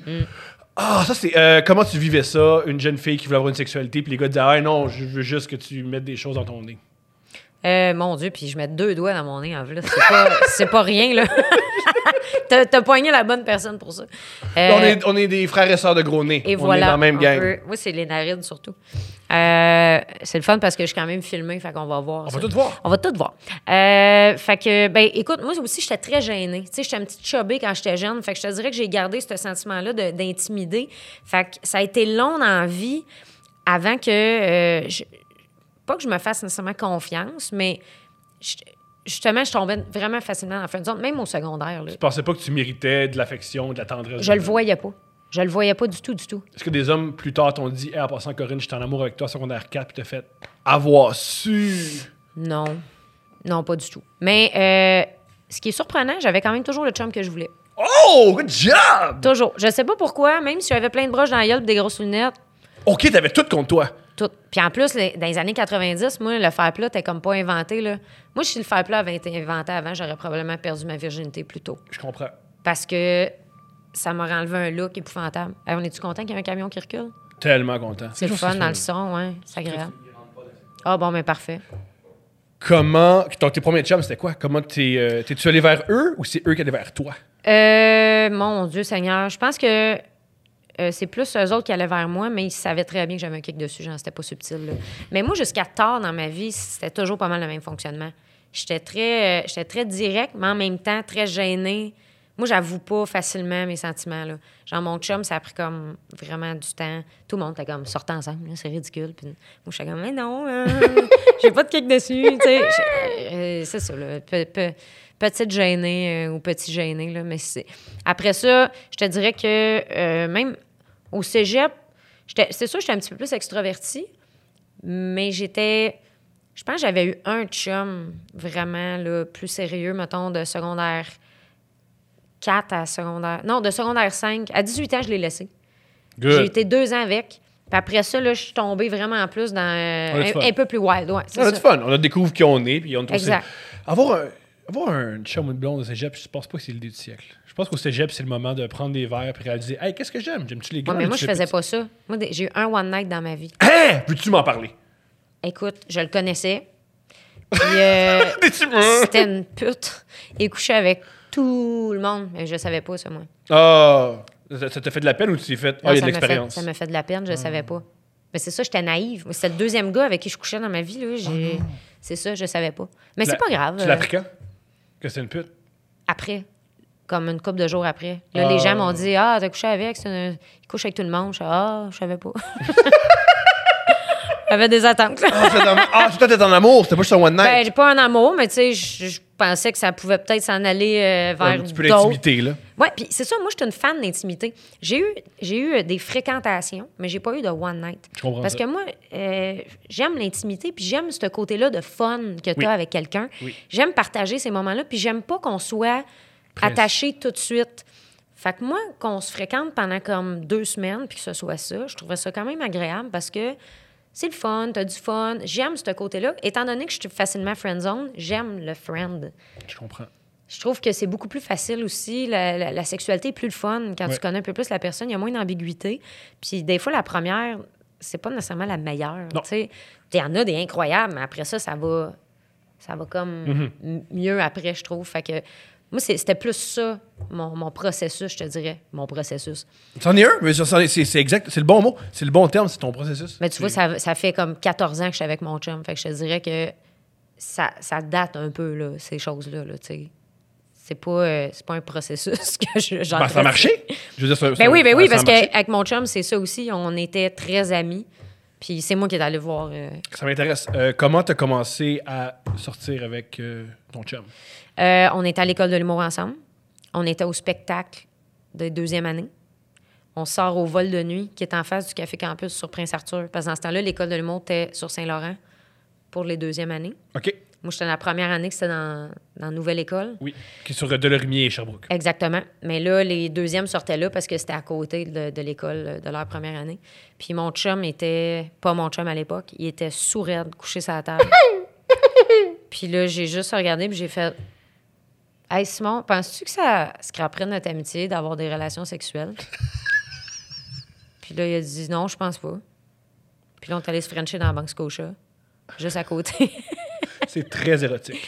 C'est, euh, ça sonne épouvantable demain. Non. Oh, Mais- non, non, non, non, non, c'est très érotique. Puis euh, là, finalement, j'ai dit C'est On ce va. qui est dommage des. des- Excuse-moi de faire une petite parenthèse. Ben c'est ce que je trouve dommage des films érotiques Au lieu d'avoir quelqu'un, mettons, qui rentre puis qui, qui, répare une sécheuse, Ouais, puis la fille ouais. n'a pas d'argent, puis il faut qu'ils couchent ensemble, ça, c'est bien plus cochon. Ben oui, parce qu'en plus, il fallait retirer comme 20$, pièces, puis on savait pas dans le compte à qui parce qu'on n'avait pas de maudite scène, étant donné qu'on était à l'école de l'humour. C'est bien plus cochon, ça, que n'importe quel fait. scénario de pizza ou de niaisage que c'est de ma demi-sœur, puis... Hey, mais là, euh, faut arrêter ça, là, les, euh, la- la- le, le- le familial là, dans porn. Là. Ça- il semblerait que c'est à cause des divorces. Il y a tellement de divorces que beaucoup, beaucoup de, de fantasmes, des fantasmes avec les demi-frères, demi-sœurs. C'est pour ça qu'il y a autant de... Non, mais c'est parce que ça, c'est Antigone. Je veux dire, c'est vieux comme la terre. Je comprends pas pourquoi. S'il y a un truc qui est répétitif, c'est la sexualité. Je sais, mais là, euh, faut arrêter ça. Moi, ça me met extrêmement mal à l'aise. Puis il faut enlever la catégorie teen. Ça n'a aucun Ouais, sens ça, pas bon. Par contre, Teen ont tous 26 ans. Ça me dérange pas. C'est le principe. Je comprends. Je suis pas à l'aise. Crissement pas à l'aise. Je comprends. Mm. Le- la porno devrait s'améliorer à ce niveau-là. Euh, la porno est rendue dégueulasse, en fait. Euh, elle est rendue dégueulasse. Je la trouve dégueu en ce moment. Je... À mes cœurs. Qu'est-ce que tu reproches à la porno? Qu'est-ce que- qu'est-ce qu'on devrait changer? Mais c'est tout croche, là. Euh, Il y, a plus... Les catégories, ça marche plus, là, ça. Là. 11 000 vidéos. Il y, a- il y a une catégorie, euh, genre Real Orgasm? Ouais, Non. c'est pas des vrais noms. Ben non. On le sait. C'est quoi? C'est pas ça. Fait qu'il va falloir reclasser les affaires. Là. Il y a quelqu'un il y a quelqu'un qui a parti le ventilateur, là, ça s'est tout mélangé dans les dossiers, puis il y a quelqu'un qui a juste sacré ça. Tiens, ça c'est real orgasm. Non, pas du tout. Fait que faut refaire un ménage là-dedans, c'est dégueulasse la pointe, c'est ainsi à make J'ai jamais vu une femme jouer sur, euh, dans la pornographie. Ah, il y en a, ben faut être souvent dans la lesbienne. Ah, je comprends. Parce qu'ils vont le faire l'un l'autre, puis ils vont se finir par se faire venir. Mais ça Moi, ce qui- arrive, là, mais c'est rare. Faut t'y trouver. Ce que j'ai trouvé. euh, ce qui est excitant dans la, dans la Ce qui est ironique, c'est que ce qui est excitant dans la pornographie, c'est que c'est fait pour les hommes. Alors, Mm. même les femmes. Ce que je trouve super ironique, les femmes agissent comme des hommes Ouais. dans la pornographie. Ouais, ouais, ouais. Ce qui, à quelque part, c'est super gay, la pornographie. Extrêmement. Puis Il y a quelque chose d'extrêmement homo d'avoir une. Sur les femmes qui entreprennent. Les, les femmes agissent comme des hommes homo dans la. Je trouve ça génial. Ben, c'est pour ça que les filles, la majorité du temps, vont aller dans la section lesbienne parce que là, les filles ont des vrais orgasmes. Puis c'est là qu'ils se qui se sentent le plus interpellées. Où il y a bien des femmes qui sont excitées par Ah, voici comment un. Il y a bien des femmes qui sont. je- il y a bien des. Je recommence. je connais bien des hommes qui vont voir de la pornographie, euh, ce qu'ils appellent féministe. C'est-à-dire que la femme a du plaisir et tout ça. Puis j'ai- compris pourquoi ça les excite. C'est ils sont excités de voir ce qu'une femme. Qu'est-ce qui excite une femme. Je crois qu'à l'inverse, c'est la même chose. Je fais bien des femmes. Il y en a qui vont voir ce qui, les- ce qui les excite. C'est Ah, voici ce qui excite un homme. Voici comment une femme devrait être pour l'exciter. Puis c'est ça qui, qui les excite. Ou il y en a d'autres qui font c'est un pénis dans un vagin. Je me touche le clitoris, puis je prends. J'ai un orgasme, après je continue la journée. Ben, chacun a son mot différent chaque jour, je pense. là. C'est juste que c'est ça. Je la trouve dégueu, cette temps-ci. Je comprends. Mm. Ou on vieillit! Penses-tu? Je pense qu'on vieillit, puis on sait c'est quoi de la vraie sexualité, puis on, fait, on sait que c'est de la Mm. performance sexuelle, puis ça nous allume pas. Peut-être. Il y a un philosophe qui disait que la raison pourquoi la pornographie était aussi mal jouée, puis les scénarios étaient, étaient aussi tout croche, c'est que c'est déjà tellement, tellement, tellement vrai. Je veux dire, tu as des gros plans de Oui, pénétration. Mm. oui, oui, non, mais ça n'a pas de bon sens. Oui, oui. Pour avoir une distance, pour avoir un peu de Ah. féerie, il faut qu'il joue mal. C'est un peu un clin d'œil au, au spectateur qui dit c'est pas vrai tant que ça. Mais tu vois, Sinon, quand- trop vrai. Quand ils font des bons films avec une bonne production, je trouve ça mille fois meilleur. C'est pour ça que des fois, les scènes de sexe dans des vrais films sont beaucoup plus excitantes que. Et qui se ramassent au porn. Maintenant. Oui, ben oui, effectivement. Mais parce que justement, il y, a- il y a quelque chose de romancé là-dedans qui est quand même agréable parce que ce qu'on a dans la tête, c'est quand même nos fantasmes à nous. T'as raison. C'est des affaires qu'on se crée nous autres mêmes, tu sais. Chose qu'il faut pas abandonner en passant. Euh, avec la porn, je sais que c'est plus facile de- d'aller vite sur une porn. Ben vite. Le temps de trouver le vidéo que t'aimes, euh, des fois, ça peut prendre 20 minutes. là. mais rendu là, t'es capable de venir tout seul en quatre. là. Fait que, tu sais, je- tu peux le trouver toi-même dans ta tête. Là. Un truc que je répète beaucoup aux gens, puis c'est une des raisons pourquoi on m'invite- on m'invite pas beaucoup à des soupers. c'est important de se masturber sans stimuli euh, visuel. Juste dans ta tête. Non, c'est important. essentiel. C'est direct ça que je suis en train de dire. Pour vrai. Parce que, euh, à un moment donné, ça fait que on dirait que ton cerveau s'attend à ce déclic-là extérieur que tu fais Ouais. plus à l'intérieur. Puis c'est nécessaire, je pense, à. Je crois a- je connais, j'ai une amie qui m'a déjà expliqué ça. Il semblerait que c'est un phénomène répandu des hommes qui ont besoin de pornographie pour venir. Ouais, Ils mettent ben, tout le temps ouais. des films. Ben, je comprends pourquoi. Une femme a déjà expliqué qu'elle a commencé à faire une fellation à son, à son, à son, à son amant. Elle s'est levée puis regardait une vidéo sur son téléphone. Puis elle avait dit J'ai besoin de ça. Oh mon Dieu, c'est triste. C'est créer une distance. C'est... Oui, oui, oui. Créer, euh, c'est- tu parlais, tu parlais d'intimité. C'est pas très Ça, bon. ça n'en est pas. Peut-être que Jenna Jameson n'est pas dans l'intimité. Peut-être. Peut-être, ça se pourrait, ouais. Alors, tu veux, vous êtes dans la banque Scotia, vous vous frenchez, Simon Ouais. et toi. Ouais. Vous sortez 20 Ouais, et là, je fais, on va de chez vous, on va de chez nous. Moi, chez nous, j'ai des parents parce que je restais avec mes parents. Puis, euh, tu sais, ça fait un bout qu'on on est ensemble à l'école, fait on se connaît tous. Je veux dire, sa mère me connaît, mes parents connaissent Simon. Là. Fait que, euh, il dit, on va aller chez vous. Là, je fais, ah. Ben, il dit, chez nous, c'est trop dégueulasse. Là, je me suis dit, bon. Il va aller chez nous pour pouvoir sacrer son camp demain matin parce que c'est ce genre de gars-là, il sacre son camp le matin. Fait que là, on, on couche ensemble. Après ça, je dis euh, J'aimerais ça que tu sacres pas ton camp demain matin puis que tu déjeunes avec moi, s'il te plaît. Il fait Corinne, on va à l'école ensemble. Ce serait vraiment con que je sac mon camp demain matin. J'ai fait Ouais, c'est un bon point, ça. Puis, tu sais, c'est pas genre, on va à l'école, on est 80 000 dans l'école, on est 15 dans. dans- Puis on est tous friands de potins. Ben, c'est ça. Fait que euh, ça a pris quand même du temps avant qu'on sorte ensemble, là, mais euh, ça, ça Vous a commencé là. Ouais. Exact. Wow! Mm. Super! pendant un bon bout. Il voulait pas de blonde, en fait. Ça a été long, là, avant que... Il voulait pas de blonde du tout, du tout. Puis, pour vrai, je pense qu'on... Moi, je l'ai aimé tout de suite. En tout cas, là, euh, à l'école, euh, on venait de commencer l'école, puis là, il s'était présenté dehors. On a marché ensemble du métro, euh, de, de l'école jusqu'au métro Sherbrooke. On a jasé, genre... C'est long, ça. C'est une Ça, bonne c'est petite 25 marche. minutes. Ouais. Je vis là, là, ça prend 25 minutes se rendre. Et rendu au métro, on a jasé, genre, deux heures de temps. Puis, euh, c'était mon premier show, ce c'est soir-là. un des endroits les moins stimulants intellectuellement, le métro Sherbrooke. C'est vraiment laid. faut vraiment être fasciné par quelqu'un pour vouloir y parler. Exactement. Wow! C'est pas que- On a discuté, c'était super beau, on était au centre-ville. Non, non, non. C'est Métro Sherbrooke. Puis après ça, on a fait le métro Papineau. Wow. Où ce que même les pigeons te quittent des smokes. c'est ça qui est incroyable du métro Papineau. fait qu'on allait toujours au métro, puis on jasait full longtemps assis sur le banc, puis on restait là. Tu sais- tu sais, dans le temps que tu avais le temps, là, Oui, de t'asseoir sur un banc de parc puis jaser trois heures. je suis encore comme ça. Moi. C'est- c'est- je, je- je- je- crois que pour être créatif, tu as besoin de t'ennuyer. Je crois vraiment à Ah ça. oui, c'est sûr. Oui, oui, oui. Je me mets des, des- des- des moments dans, dans Mm. la semaine où je dois aller m'ennuyer et je crée pour me désennuyer. C'est quoi tes places préférées pour t'ennuyer? T'as-tu comme. C'est-tu récurrent ou. tu- J'aime beaucoup euh, aller m'ennuyer au centre. J'aime ça qu'il y ait plein de monde. Euh, J'aime ça, euh, des fois, juste prendre le métro. Ouais. Ben, moi, je prends le métro beaucoup là, pour me rendre à. Ben, partout. Pour te déplacer. Là, partout où je peux. dois. Fait que je trouve que c'est un beau moment justement pour euh, rien faire ou euh, finir des, des petits trucs dans mes notes. Mais tu sais, je fais rien de très constructif. Fixer des, fixer des gens. Ouais, ouais, ouais. Ça fait creep, malheureusement, mais c'est nécessaire à mon avis. Ben, je pense Avoir aussi. des bonnes idées. ouais. Comment tu l'as convaincu de sortir avec toi? Euh, J'ai fréquenté quelqu'un d'autre. Yeah! Si on veut le, le mettre simple. là. Let's go! Non, mais j'ai fait. J'ai vraiment. J'étais avec lui dans le char, j'ai dit, ben, il y a quelqu'un d'autre qui m'a demandé de d'aller au cinéma. Ça... J'y vas-tu? Wow. Puis là, il m'a dit Oui, vas-y. Fait que là, j'ai fait Ah. Ça te fait mal? Ah, ça m'a fait mal! ah, j'ai pris ça rough. Ça m'a fait vraiment mal, ça, là. Ben, je le savais, là. Je le savais qu'il faisait juste comme Non, je te pourrais pas te donner ce que tu veux, fait que bye.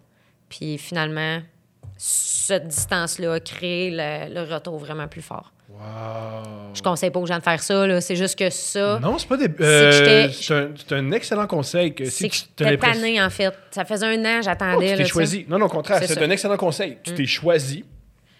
T'es pas été à la merci de cet homme et De cet homme. non mais vraiment t'as pas été à la merci de l'autre personne. Mm. C'est un super c'est c'est- non t'as pas mettons euh, j'ai pas euh, j'ai- insulté sa mère pour qu'il réalise que Non, non, on pas du tout, pas là. moi, Pas du tout. Mais, tu sais, euh, je pense qu'à un moment donné aussi, il faut que tu fasses. Moi, ça faisait deux ans et demi que j'étais célibataire aussi, là. Tu sais, moi, je fais des longs moments célibataires, des longs moments en couple. Je suis pas, euh, je suis pas quelqu'un qui passe d'un à l'autre. J'aime être seule. C'est quelque chose que j'aime beaucoup.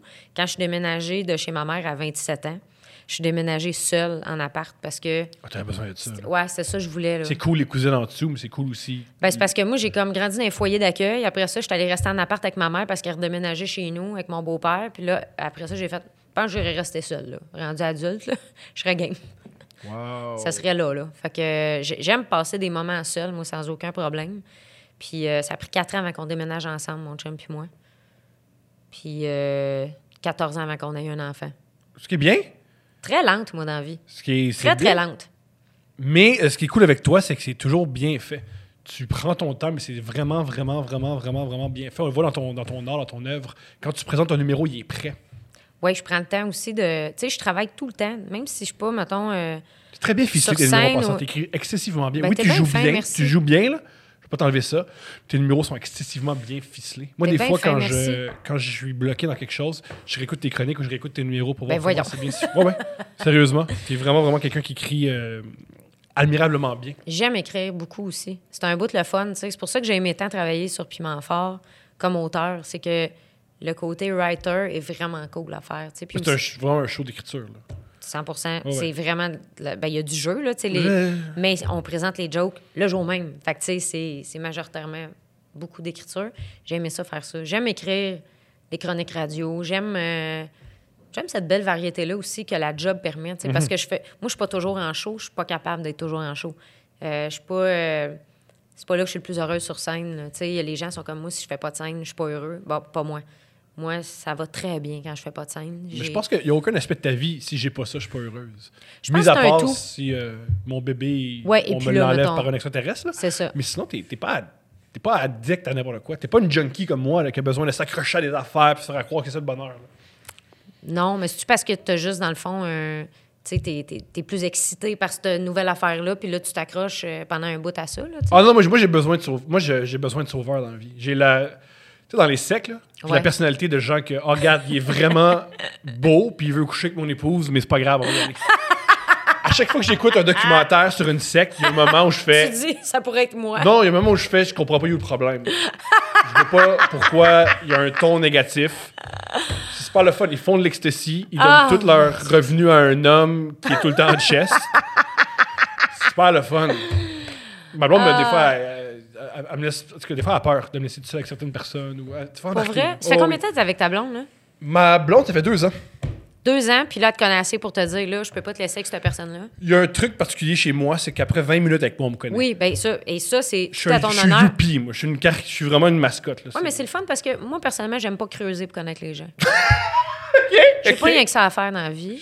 C'est pour ça que moi, mettons, mon chum, c'est un gars émotif, qui est capable de parler, pas de niaisage. Moi, creuser pour des émotions, là, m'intéresse pas. Je comprends. Fait Et, que- et pas de blonde. Passant, je t'accou- t'es-. Continue d'être hétérosexuel, c'est plus c'est. Ben pourtant, moi, par exemple, quand il y a de quoi qui file pas, je peux rester silencieuse une journée de temps. Mais Je- il faut juste que j'aie le temps de bien le worder. je l'ai dit, je prenais mon temps. Je comprends. Mais ça me prend au moins une journée, des fois, là, pour bien l'expliquer, comprendre ce qui se passe, pourquoi je suis fâchée, pourquoi je suis triste, pourquoi, whatever. Puis après ça, je peux parler comme il faut. Ma blonde est comme ça, mais moi, qu'est-ce que je fais pour l'aider? C'est que pendant qu'elle a fait ce processus-là, moi, je fais Qu'est-ce qu'il y a? Quoi? C'est quoi? C'est moi? Et là, après, je me demande pourquoi elle s'ouvre pas à moi. Elle se demande C'est qu'est-ce peut-être qui parce que t'arrives avec un bazooka pour lui dire Qu'est-ce que tu veux? Qu'est-ce qu'il y a? C'est- c'est c'est pas ce qu'il y a, c'est C'est Fais-moi moi. sentir bien par rapport à toi qui se sent mal. Elle fait, mais c'est pas par rapport à toi. Qu'est-ce qui est pas par rapport à moi dans la vie en général? Mais- Ce qui se passe au Sri Lanka, ça rapport avec moi. avec- Oh mon Dieu, que c'est lourd. Mais oui, mais en même temps, tu le sais.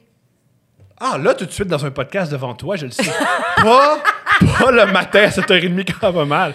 Là, là, c'est, Ah, moi au meilleur ça. de moi-même. Là, ça va bien. Ah, Thomas, il est délicat, il se connaît bien. Mais. En live, c'est épouvantable. Ouais, live tout nu qui fait c'est quoi là? Tu, tu fais tes. Ouais, oui, tu fais tes boîtes? C'est quoi là? Ouais. Suis déjà rentré une fois dans ma.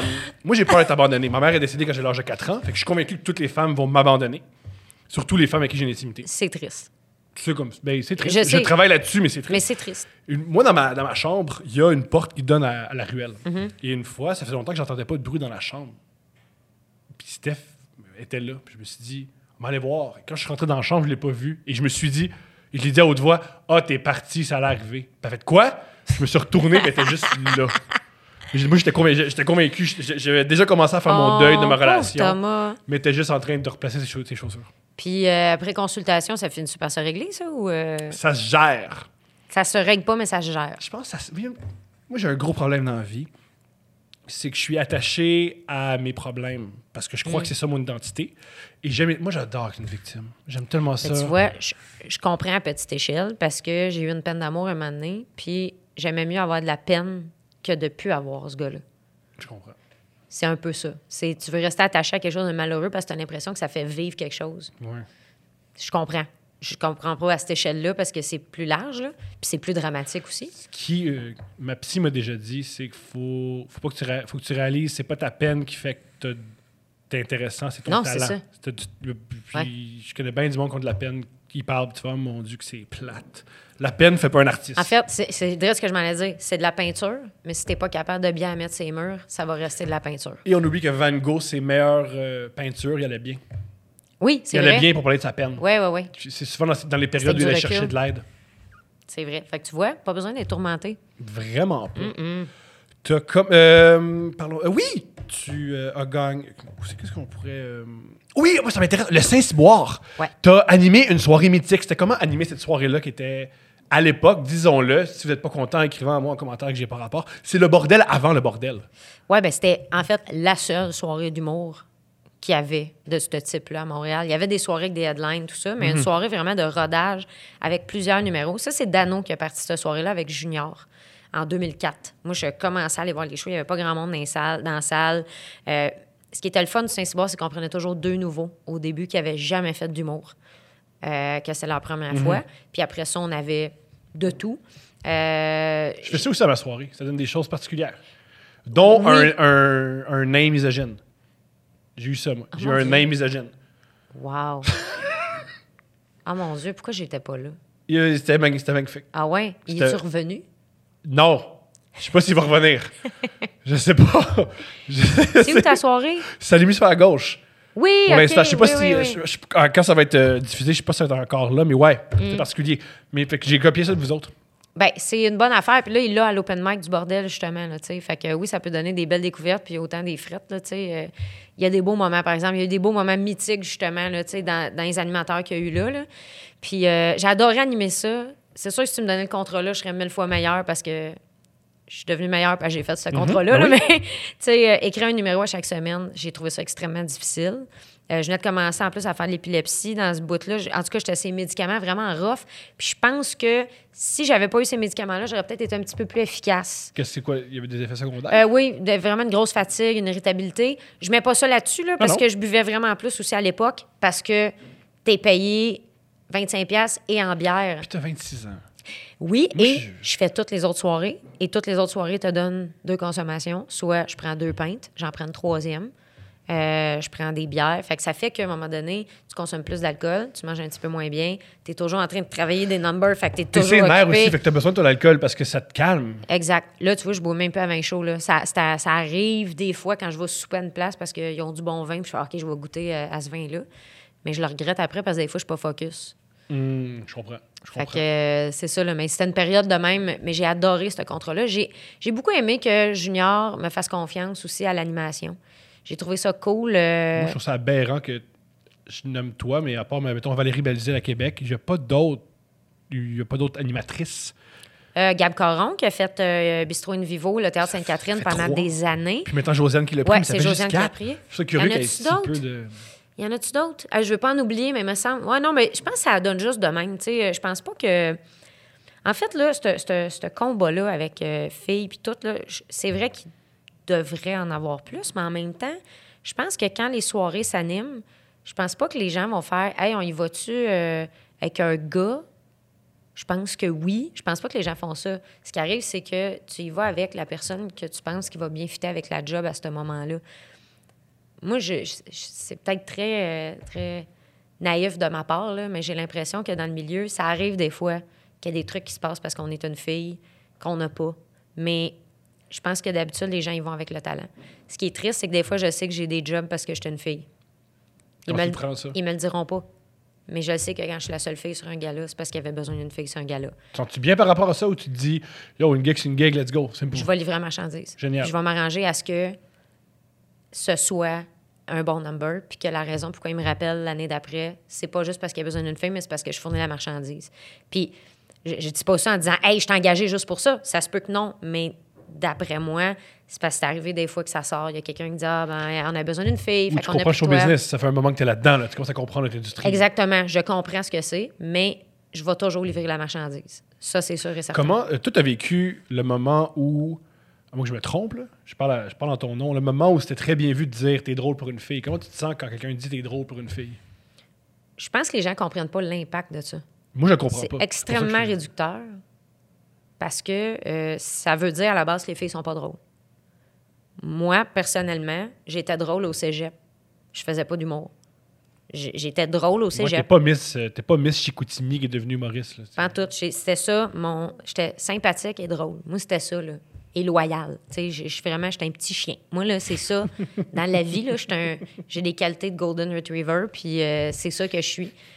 Puis, je- ça, c'était moi. Fait que le fait de me faire dire t'es drôle pour une fille, ça veut dire automatiquement que les filles sont plates. Ou les fois, les gens commencent encore pire. D'habitude, j'aime pas ça, les filles en humour. Mais t'es qui? Quel genre de personne que t'es? Fait que des fois, je réponds aux gens. Moi, d'habitude, les gars, je trouve ça vraiment stupide, mais toi, je te trouve fin.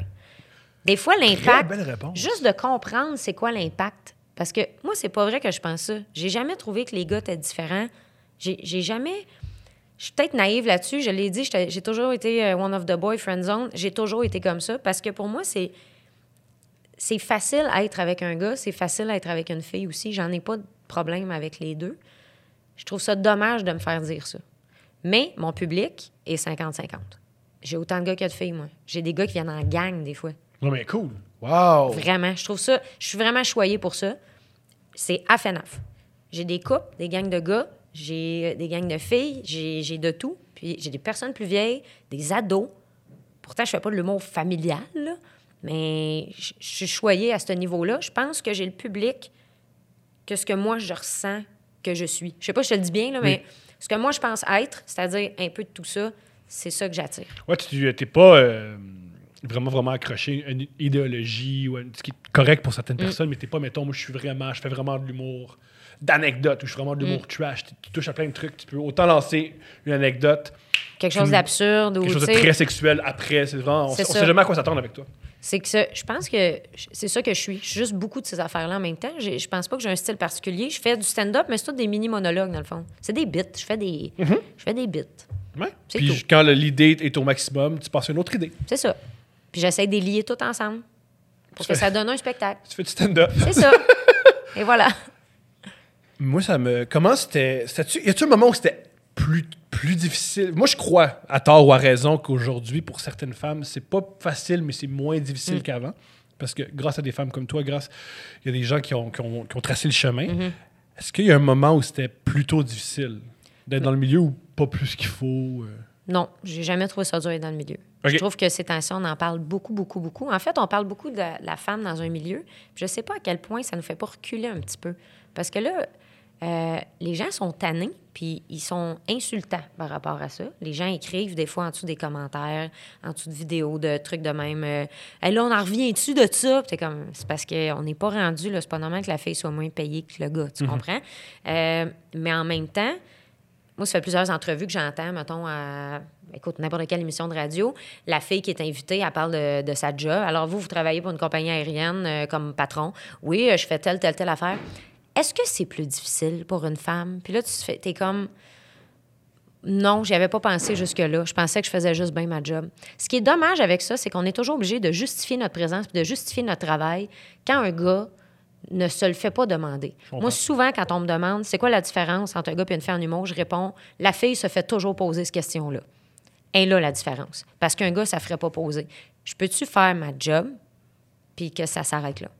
Moi, mon combat, je le mène silencieusement. J'ai jamais trouvé qu'il y avait une différence entre les gars et une fille. Une fille qui n'est pas féministe, ça n'existe pas, d'après moi, parce que féministe veut dire être égal aux hommes, avoir les mêmes droits que les hommes. Fait que toute fille se doit d'être féministe, parce que personne ne va être en dessous, surtout quand tu fais la même job, surtout quand tu es capable des fois de faire mieux aussi que certaines personnes. Je pense pas que le sexe définisse les gens en général. Oui, physiquement, tout ça, là, mais je, je le comprends. Là, je dis pas, euh, je, je dis pas qu'on est tous pareils, pillés, puis tout le monde se tient la main. Là. Je comprends qu'il y a des différences. Mais je suis un peu tannée d'avoir à justifier ma présence. C'est quelque chose que je fais depuis le début, quand j'ai toujours livré la marchandise. Je travaille toujours fort. Puis euh, je, je pense que je fais bien mon travail. Oui, c'est vrai. Puis tu fais très, très, très bien ton travail. Tu gagnes, tu, gagnes, tu gagnes, tu gagnes plusieurs prix, tu, tu écris excessivement bien, tu écris pour des hommes, tu écris pour des femmes. Mais j'avais jamais, jamais, jamais, euh, tu me fais réfléchir, j'avais jamais, jamais, jamais, jamais, jamais observé que nous, les hommes, on se fait jamais poser la question. Moi, moi je me demandais, Ben c'est-tu difficile de faire de la comédie quand t'es un gars avec des lunettes, il y en a tellement. Je te dirais que tout ce qui n'est pas en grand nombre, c'est sûr que les gens vont axer là-dessus. C'est juste que je comprends, des fois, c'est pour aider la cause, mais à force de trop passer le highlighter sur quelque chose, tu vois plus ce qu'il y a en dessous. Je comprends. Tu vois tout ce qu'il y a autour, sauf ce qu'il y a dans le milieu. Puis je pense que c'est ça que les gens font, c'est qu'ils ils soulignent trop fort, ils pointent quelque chose qui n'est pas le problème. C'est pas poli pointer. Je comprends. je suis complètement d'accord. Je suis. Oui, oui, c'est très bien dit. Il faudrait juste le revoir d'une certaine façon, puis de l'amener d'une autre façon. Ça me fait toujours plaisir de répondre à la question quand même, parce que je pense que c'est comme ça qu'on évolue. Mais peut-être changer la façon de le demander pour les journalistes. Il y en a qui le font, mais pour un journaliste, mettons, de toujours poser cette question-là, ce serait peut-être le fun de le faire autrement. Si moi, je réussis à faire ma job autrement, essaye de faire la tienne aussi. Je comprends. Mm. Je comprends. Sais-tu. Euh, premièrement, c'était très brillant ce que tu viens de dire. Deuxièmement, qu'est-ce que tu. Si tu t'offres, les- tu sors d'une série d'entrevues pour ton spectacle, tu as un, spec- un spectacle. Ouais. Euh, Qu'est-ce que tu penses des gens qui s'intéressent au milieu de l'humour? Qu'est-ce que tu penses de- de- des journalistes? Parce que moi, personnellement, Mm. je trouve que, mis à part Dominique Tardif au devoir, que je trouve exceptionnel, je suis très heureux qu'il soit là, parce que sans, si lui n'est pas là, il y a beaucoup, beaucoup de mauvais journalistes en comédie. Lui, est-ce qu'il fait souvent plus des pré-papiers ou il fait des critiques d'humour? Il fait tout. Il fait tout. Lui, mais lui, un truc que j'admire chez lui, c'est s'il va voir un spectacle le Mm. mercredi, le papier sort samedi. Oui, ben c'est ça. Il prend le temps de l'écrire. Ouais. Il sort pas le soir Puis même. lui aussi, il critique un show d'humour. Lui aussi, il fait, il fait, il fait de la critique aussi de littérature. Il critique ouais, un spectacle d'humour comme il critique un roman, OK. de la même manière. Ce qui est super, parce que ça fait du bien aussi de voir une autre façon de le faire. Euh, les Puis journalistes, il c'est cite jamais des blagues. Non, il est super. c'est vrai ce que je m'en allais dire. J'étais curieux de voir des guillemets dans des critiques. Parce que- parce a jamais ça dans les autres formes d'art. Tu verras jamais, jamais, jamais, jamais un. Mettons, critique le dernier Scorsese, puis il va t'expliquer une scène Tout au le film. complet. Tout le film. L'intrigue, ah ah. Mais euh, hey, il y a une séquence, vous allez capoter. Une scène mythique. Tu es vraiment en train de m'expliquer? Ah, à un moment donné, là, il y a un long plan, il descend dans, dans le restaurant, puis il est avec la blonde, puis là, ça, ça explique Là, il comment... la fin. Moi, il y, a- il y a des fois où j'ai fait, ben là, si personne n'a vu le show, euh, ils l'ont ils l'ont lu. Ouais. ça arrive, ils mettent beaucoup, beaucoup de blagues. Puis des fois, ils sont pas aussi bien cités. euh, c'est pas bon par écrit, là. Non, non. Moi, il y a des jokes qui sont pas bonnes par écrit. Il faut que tu le vois. Fait que quand même, tu dis, euh, euh, voici telle blague, elle l'a livrée comme ça. Euh, je veux bien me l'imaginer, là, mais. Il y a un écrivain qui m'a écrit hier, il veut faire un, un- un roman où ça se passe dans le milieu du stand-up. Il fait Mm. faut que mon gars écrive des blagues. Puis quand le moment d'écrire des blagues, c'est horrible parce que tout le, tout le, le, le- le côté du delivery, je peux pas l'avoir. Un non, exactement. Moi, il y a un numéro complet, si tu le lis, c'est tellement plate. tout est dans le jeu, tout est là. C'est un heureux mix des deux, tu sais. C'est la même affaire qu'une toune, là, tu sais. T'as beau lire les paroles, wow, ton texte est beau, mais un coup qui est chanté, des fois, ça donne de quoi d'écœurant. Tout à fait. Qu'est-ce que ça. Ils nous écoutent. Mettons les journalistes que, en comédie qui nous écoutent, qu'est-ce qu'ils devraient, à, à ton avis, améliorer ou changer ou se, Ben- se poser, se remettre en question? Varier les questions un petit peu. euh, c'est quoi ton style d'humour? Je pense qu'après, euh, mettons, le deuxième show, mon style d'humour, c'est moi, là. Google-moi. Google-moi, tu vas voir. Ben, ça arrive des fois. Hey, des fois, c'est triste, là. Moi, j'ai déjà été faire une entrevue, puis ça me dérange pas que tu me connaisses pas dans la vie, mais vraiment pas. Mais ta job, c'est être journaliste. Moi, quand j'écris une joke, pour être sûr que c'est pas de la bullshit, je m'en vais le googler, puis je me ramasse avec des vraies informations pour pas dire de la bullshit. C'est pas normal que quand j'arrive à une entrevue, tu me demandes si j'ai une deuxième job. Non. fait que, tu sais, Ah, parce que c'est pas payant à la radio. puis C'est pas payant être en tournée.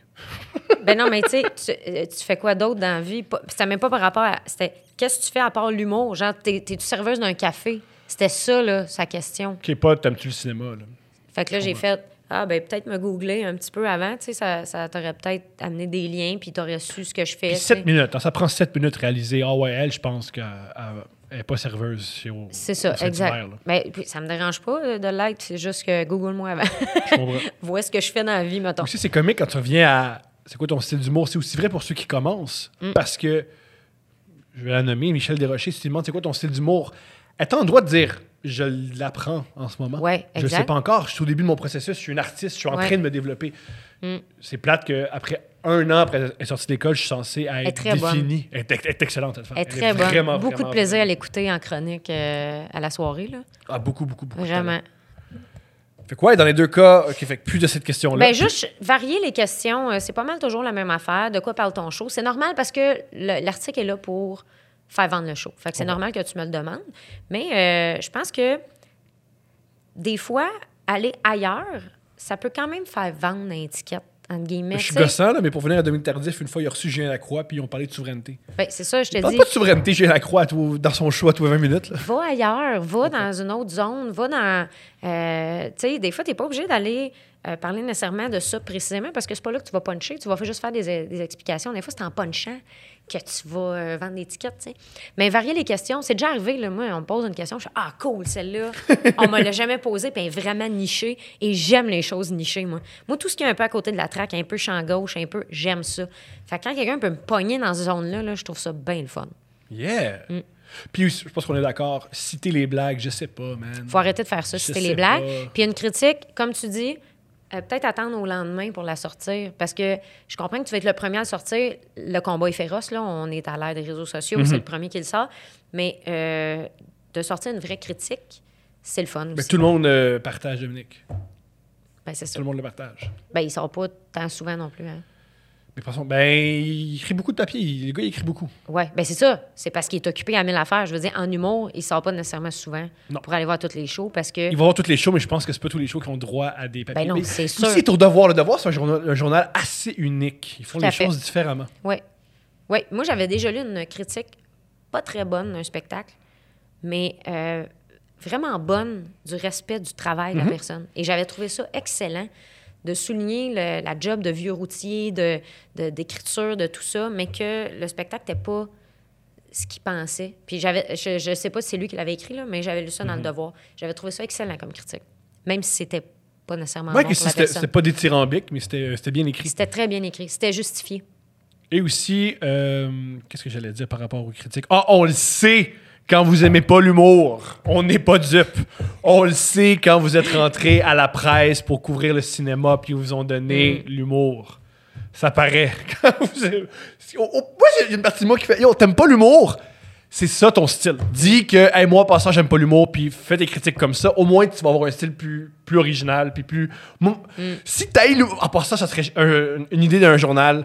Engager un critique d'humour qui a l'humour. Je vais lire toutes les critiques. Ah, ça, ce serait drôle, par exemple. Ça magnifique. teint très bien l'affaire. Et c'est, je crois, on est puissant, l'humour. On est le, le truc. Le, le- Mais c'est ça qui vend le mieux, là. Tu sais, Oui. en ce moment, il y a 60 On est- shows qui roulent. Je 60. pense pas qu'il y a 60 tournées de, de, de musique. Non. Alors, je pense qu'on mérite des coups parce qu'on prend beaucoup, beaucoup de place. Mm. Engage quelqu'un qui dit ouvertement Je déteste cette forme d'art. Je les trouve niaiseux. On va voir les shows. On aurait hâte de lire notre critique. Oui, on pourrait le partager, on pourrait dire qu'il n'a rien compris. Ça serait génial. Mais pas de mauvaise foi, là. Moi, je veux Ah, moi, j'y vais la mauvaise foi. Non, Mais je veux pas quelqu'un, genre, qui. euh, mettons que tu prends quelqu'un euh, d'une radio qui, euh, qui est super désagréable, puis là, tu le sacs là juste pour qu'il soit méchant. Moi, je voudrais que ce soit une bonne critique, mauvaise. Je comprends. Je comprends Ça, ça que demande du talent, là. Quelqu'un d'intelligent, pas juste euh, quelqu'un qui est capable de cracher à terre, là. Tout le monde peut cracher à terre. Ouais, c'est Mm. c'est- c'est facile, ça. Mm-hmm. Ouais, ouais. Il, parle fort, puis il le dit, là. C'est Ouais. ça. Fait que ça prendrait ça, je pense. Il y a une ligne. Moi, je traverse la ligne. Eh, Je suis tellement. Il pense que c'est le premier. Ben on va penser à Ah, la ligne, on traverse. Moi, je vais hein? bord, si je think outside of the box. Ben, ben, T'es bien bon. T'es bien, bien bon. Ah, euh, Puis les journalistes aussi, euh, c'est possible de pas toujours quitter avant la fin aussi. euh, je sais que vous avez d'autres choses à faire, mais le spectacle, il y, a un début, puis il y a une fin, puis il y a une raison pour ça. Ouais, je comprends. Fait que, tu sais, euh, moi aussi, j'ai une vie, puis moi aussi, j'ai quelque chose qui m'attend à la maison. Moi, ce que j'ai observé, les meilleurs au Québec, les meilleures critiques, celles que, celles que je préfère, plutôt pas les meilleures, là, ceux que, celles que je préfère, c'est ceux qui lisent beaucoup. J'adore aussi Chantal Guy. Ça me fait beaucoup, beaucoup Ouais, de peine quand elle a arrêté de faire des euh, Oui, critiques tout à fait, d'humour. c'est vrai. Elle est rendue chroniqueuse, ce qui est génial. Elle chronique Mm. super bien. Bravo Chantal. J'aimais ça quand elle, chronique, elle chroniquait sur, euh, sur l'humour. C'est vrai, tout à fait. Je suis d'accord. Oui, elle était très bonne. Et dans, les, dans, le même- dans, dans le cas de Dominique et dans le cas de Chantal, les deux, c'est des deux grands lecteurs. Ah, ben c'est pour ça. C'est parce qu'ils s'intéressent aussi. Ouais, t'as raison. Faut que tu t'intéresses. Ouais. Mm. Euh, Qu'est-ce que tu penses de tout le glamour, euh, de tout le glamour qui vient avec l'humour, tout, tout le côté que tu- c'est si important le nombre de billets qu'on vend, c'est si important le nombre d'argent? Comment tu te sens par rapport à ça? Ben, moi, je suis pas très glamour en, en partant. Là. euh, Le club pétanque, je, Club je suis pas d'accord. j'ai une manucure parce qu'on me l'a faite pour une émission de télé. Mais j'ai jamais ça, là. Là, ce qui va arriver, c'est que le contour va tout s'user, l'ongle va descendre, puis à un moment donné, je vais avoir un spot d'orange sur le bout de l'ongle. C'est ça qui va arriver. Euh, je suis zéro glamour dans la vie. Euh, je sais que on- t'as pas le choix de vendre d'étiquette. C'est ça qui fait que tu peux acheter de la nourriture. Mhm. Euh, c'est ça. Ou s'enrichir. Faut, faut pas avoir. C'est cool s'enrichir. Ah pas de- oui, de- euh, tu peux prendre des réals. Tu sais, je vais aller avec ça. Que ça, tu peux prendre des réals, OK? Euh, le moins payant, c'est la scène. Je parle pour un show petit et normal, mettons. C'est plus difficile d'arriver even avec Mhm. un spectacle parce que tu as de la production, tu as des coûts de prod, il faut que tu payes quelqu'un qui te fait en tournée, les hôtels, tout le kit. On connaît les, les coûts, puis en plus, il ben, faut que tu payes. Ben, en euh, fait, ceux qui écoutent, ils connaissent pas tous. Alors, euh, c'est intéressant de les nommer. tout à fait. Fait que euh, il y a ça. Il y a aussi tu sépares avec la salle. La salle, elle, elle a, euh, elle a de l'argent euh, à prendre, à faire là-dedans. Euh, tu payes des coûts pour la musique qui joue dans la salle. Euh, tu payes, tu sais, il y a plein de dépenses comme ça à chaque show. Fait que chaque show va te coûter, mettons, je sais pas moi, 2000 pièces. Je dis n'importe quoi. Mais toi, à chaque show, tu fais 3000.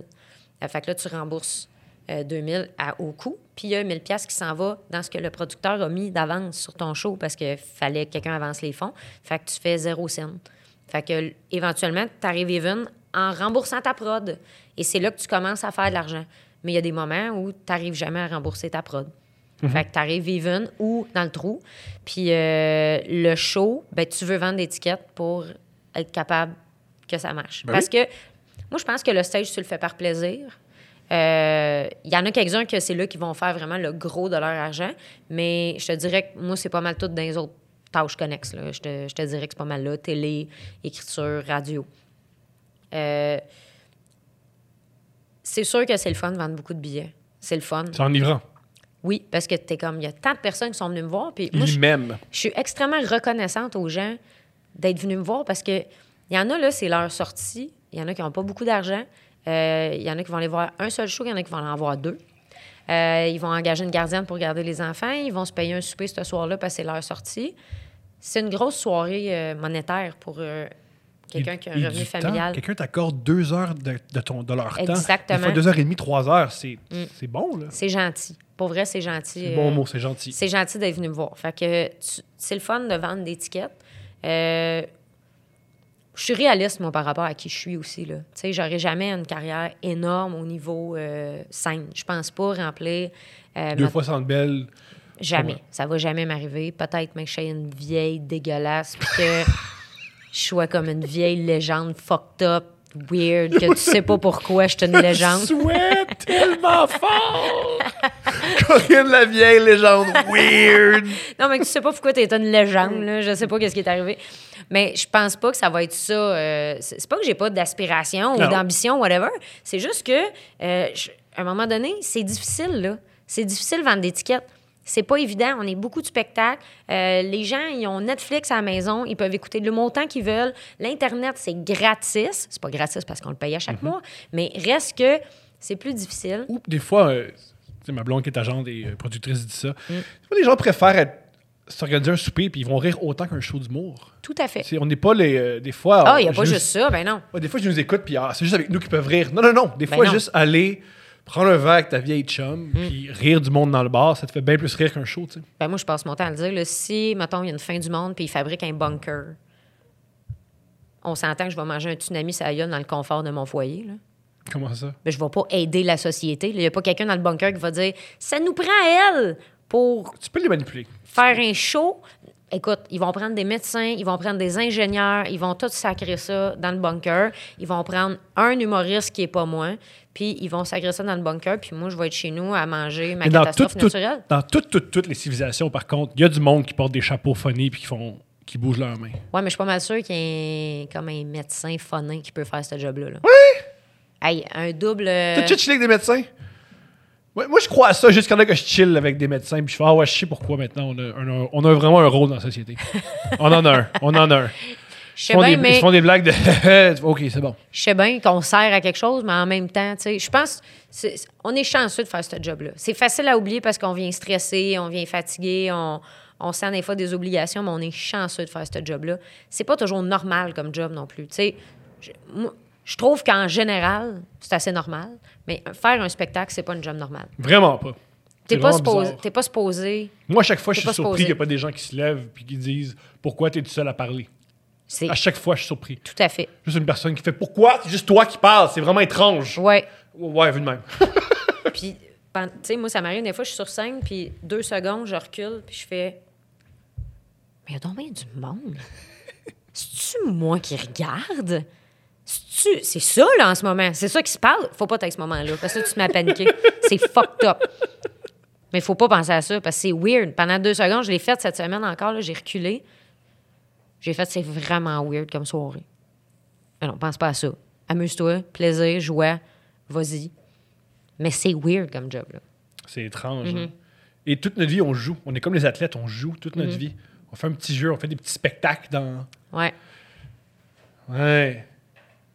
Euh, Est-ce que tu trouves que t'es mature? Est-ce que tu trouves que t'as jamais été mature ou t'es mature depuis que t'es tout petite? Je suis mature depuis que je suis tout petite. Yeah. En même temps, j'étais un peu enfantine à bien des niveaux. euh, Ça dit-tu enfantine? C'est ça, le terme? hein? Je pense que ouais, le, le côté Ouais, euh, féminin. enfantin, enfantine, ah, ouais. je pense que ouais. On va dire enfantrice. Ils font rien que ça, rajouter des tristes après Christine Maud. Ça va? Ça allait bien hauteur? Bon. Bref. Euh, je, je suis mature parce que je suis responsable depuis que je suis jeune. Parce que euh, j'étais très autonome. Je me faisais à manger vraiment tôt dans la vie. Ça. Mais en même temps, j'adore jouer. Moi, euh, j'hésiterais pas à. J'hésiterais pas à jouer avec un enfant ou jouer tout simple. Moi, je vais aller me balancer facilement. Je vais. Puis, tu sais, tu vois, je dis qu'il n'y a pas une énorme différence entre les gars et les filles. Puis là, il y en a une. Les filles peuvent se permettre beaucoup plus. Moi, j'ai eu des sacoches Hello Kitty au cégep. OK.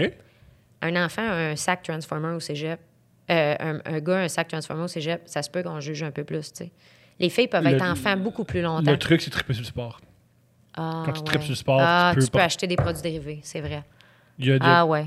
Il y, a, il y a- il y a quelque chose de ridicule d'un gars de 42 ans qui porte un chandail du Canadien. Tu fais, tu n'es pas Carey Price, Michel. ben, man. Ah ouais, tu t'appelles Michel Price. Oh, encore là. Là, t'aurais le nom en arrière. Ou euh, ton le VAC, là, tu joues pas au Canadien, le VAC. tu ben, man. C'est ça le truc pour. Hey, J'en ai tellement un, un chandail côté. Tellement. Mais tu vois, moi, je tripe sur Youpi, puis j'ai aucun, aucun problème. là. J'arrive au centre je suis comme, c'est Youpi! Puis là, je tripe bien raide, je m'en vais dessus, il me flatte les cheveux, je tripe. Fait que, tu sais, j'aime ce côté-là où je suis extrêmement bébé dans ce moment-là, mais moi, je peux. euh, Moi, je, je, je suis un être humain complet. Tu sais, je peux refaire ma plomberie, je peux faire ma bouffe, je peux, je peux tout faire. J'ai- j'ai- je, je suis 100% autonome, 100% mature à ce niveau-là. Toi, tu as de la place. Peut-être que tu vas, tu vas pas dans le bunker, mais peut-être que tu vas survivre au tsunami. Ça se pourrait. Si je survis au tsunami, c'est correct. S'il y a des zombies, par exemple, je me tire une balle dans la tête. Ça, je peux pas vivre ça. Moi, la, la question que je me suis posée, c'est pour... c'est-tu si pire que ça être un zombie? Je comprends pas Mais pourquoi. t'es mort. OK. T'es pas conscient. OK. Non, Jusqu'à là, ça m'a pas con. Ça pas m'a que je veux pas être un zombie. Je veux pas avoir à vivre les zombies qui viennent me voir. Je veux pas cette peur-là dans la Mais vie. si tu deviens. Moi, j'ai jamais compris pourquoi dans les films de zombies, il y a pas quelqu'un qui fait pas. Hey, moi, juste devenir zombie, ça va être réglé. Ouais, mais c'est parce qu'il faut quand même qu'ils te mangent. Tu sais, je pense que ça doit être douloureux. Moi, je me gonne. Ah, moi, j'ai fait un zombie. Je pense que c'est le fun. Je pense que c'est le fun, juste errer. Euh, essayer de manger du monde. Je crois qu'il y a un plaisir là-dedans. Sûrement là, mais le, le- moi, c'est la transition qui me tente pas. La transition m'intéresse pas. Puis là, ta famille te voit être comme mort. C'est un peu triste. Mais qui embarque avec moi? On va faire ça en gang. C'est un, pro- c'est un projet familial. être des zombies. Hey, tout le monde, on va-tu au glissade d'eau ou on devient des zombies? Euh, faut là, tu glisses. Puis en plus, je crois que ce qui rend beaucoup, beaucoup anxieux, c'est quand tu as tellement de projets. Est-ce que je fais ci? Est-ce que je fais ça? Est-ce que je mets du temps dans ma famille, dans ma carrière, mais en même temps, il faut que je aussi me. Moi-même, il faut que je pense à moi. Si t'es un zombie, t'as un seul objectif manger d'autres êtres humains. Ouais, c'est vrai. Jusqu'à focus. ce que ce soit éradiqué au grand complet. Voilà. Ouais. Je pense que ça te focus puis ça, te- ça, ça te détend. C'est pas faux. C'est pas faux. Tu deviens comme, euh, mettons, quelqu'un qui a peu d'ambition. Ouais. Voilà. Tu deviens quelqu'un qui est juste, moi, je veux euh, travailler 35 heures semaine, chialer après le trafic et euh, avoir ma piscine, euh, avoir un petit, un petit feu, un petit bat tranquille. Un petit feu, c'est quand même agréable. Quand t'es un zombie, t'as pas de petit feu. Non, tu tombes dedans. Ah, c'est ça. Tu tombes dedans, tu peux pas avoir de petit feu. toi. Ah. Génial. Euh, J'ai adoré notre échange. J'ai adoré ça. Ben, je suis bien contente. Je savais pas euh, qu'est-ce que, que ça donnerait. Moi non euh, plus. Voilà. Moi non plus. Faudrait que je commence à mieux me préparer. Excuse, gang. Non, ça va bien. On est allé dans des zones euh, funny que, que je n'étais pas allé nécessairement, puis c'est cool. Moi, j'ai adoré ça. Euh, S'il vous plaît, on te suit. On va voir ton spectacle. Et merci beaucoup, beaucoup, beaucoup de t'être déplacé. Merci à toi. C'était très agréable.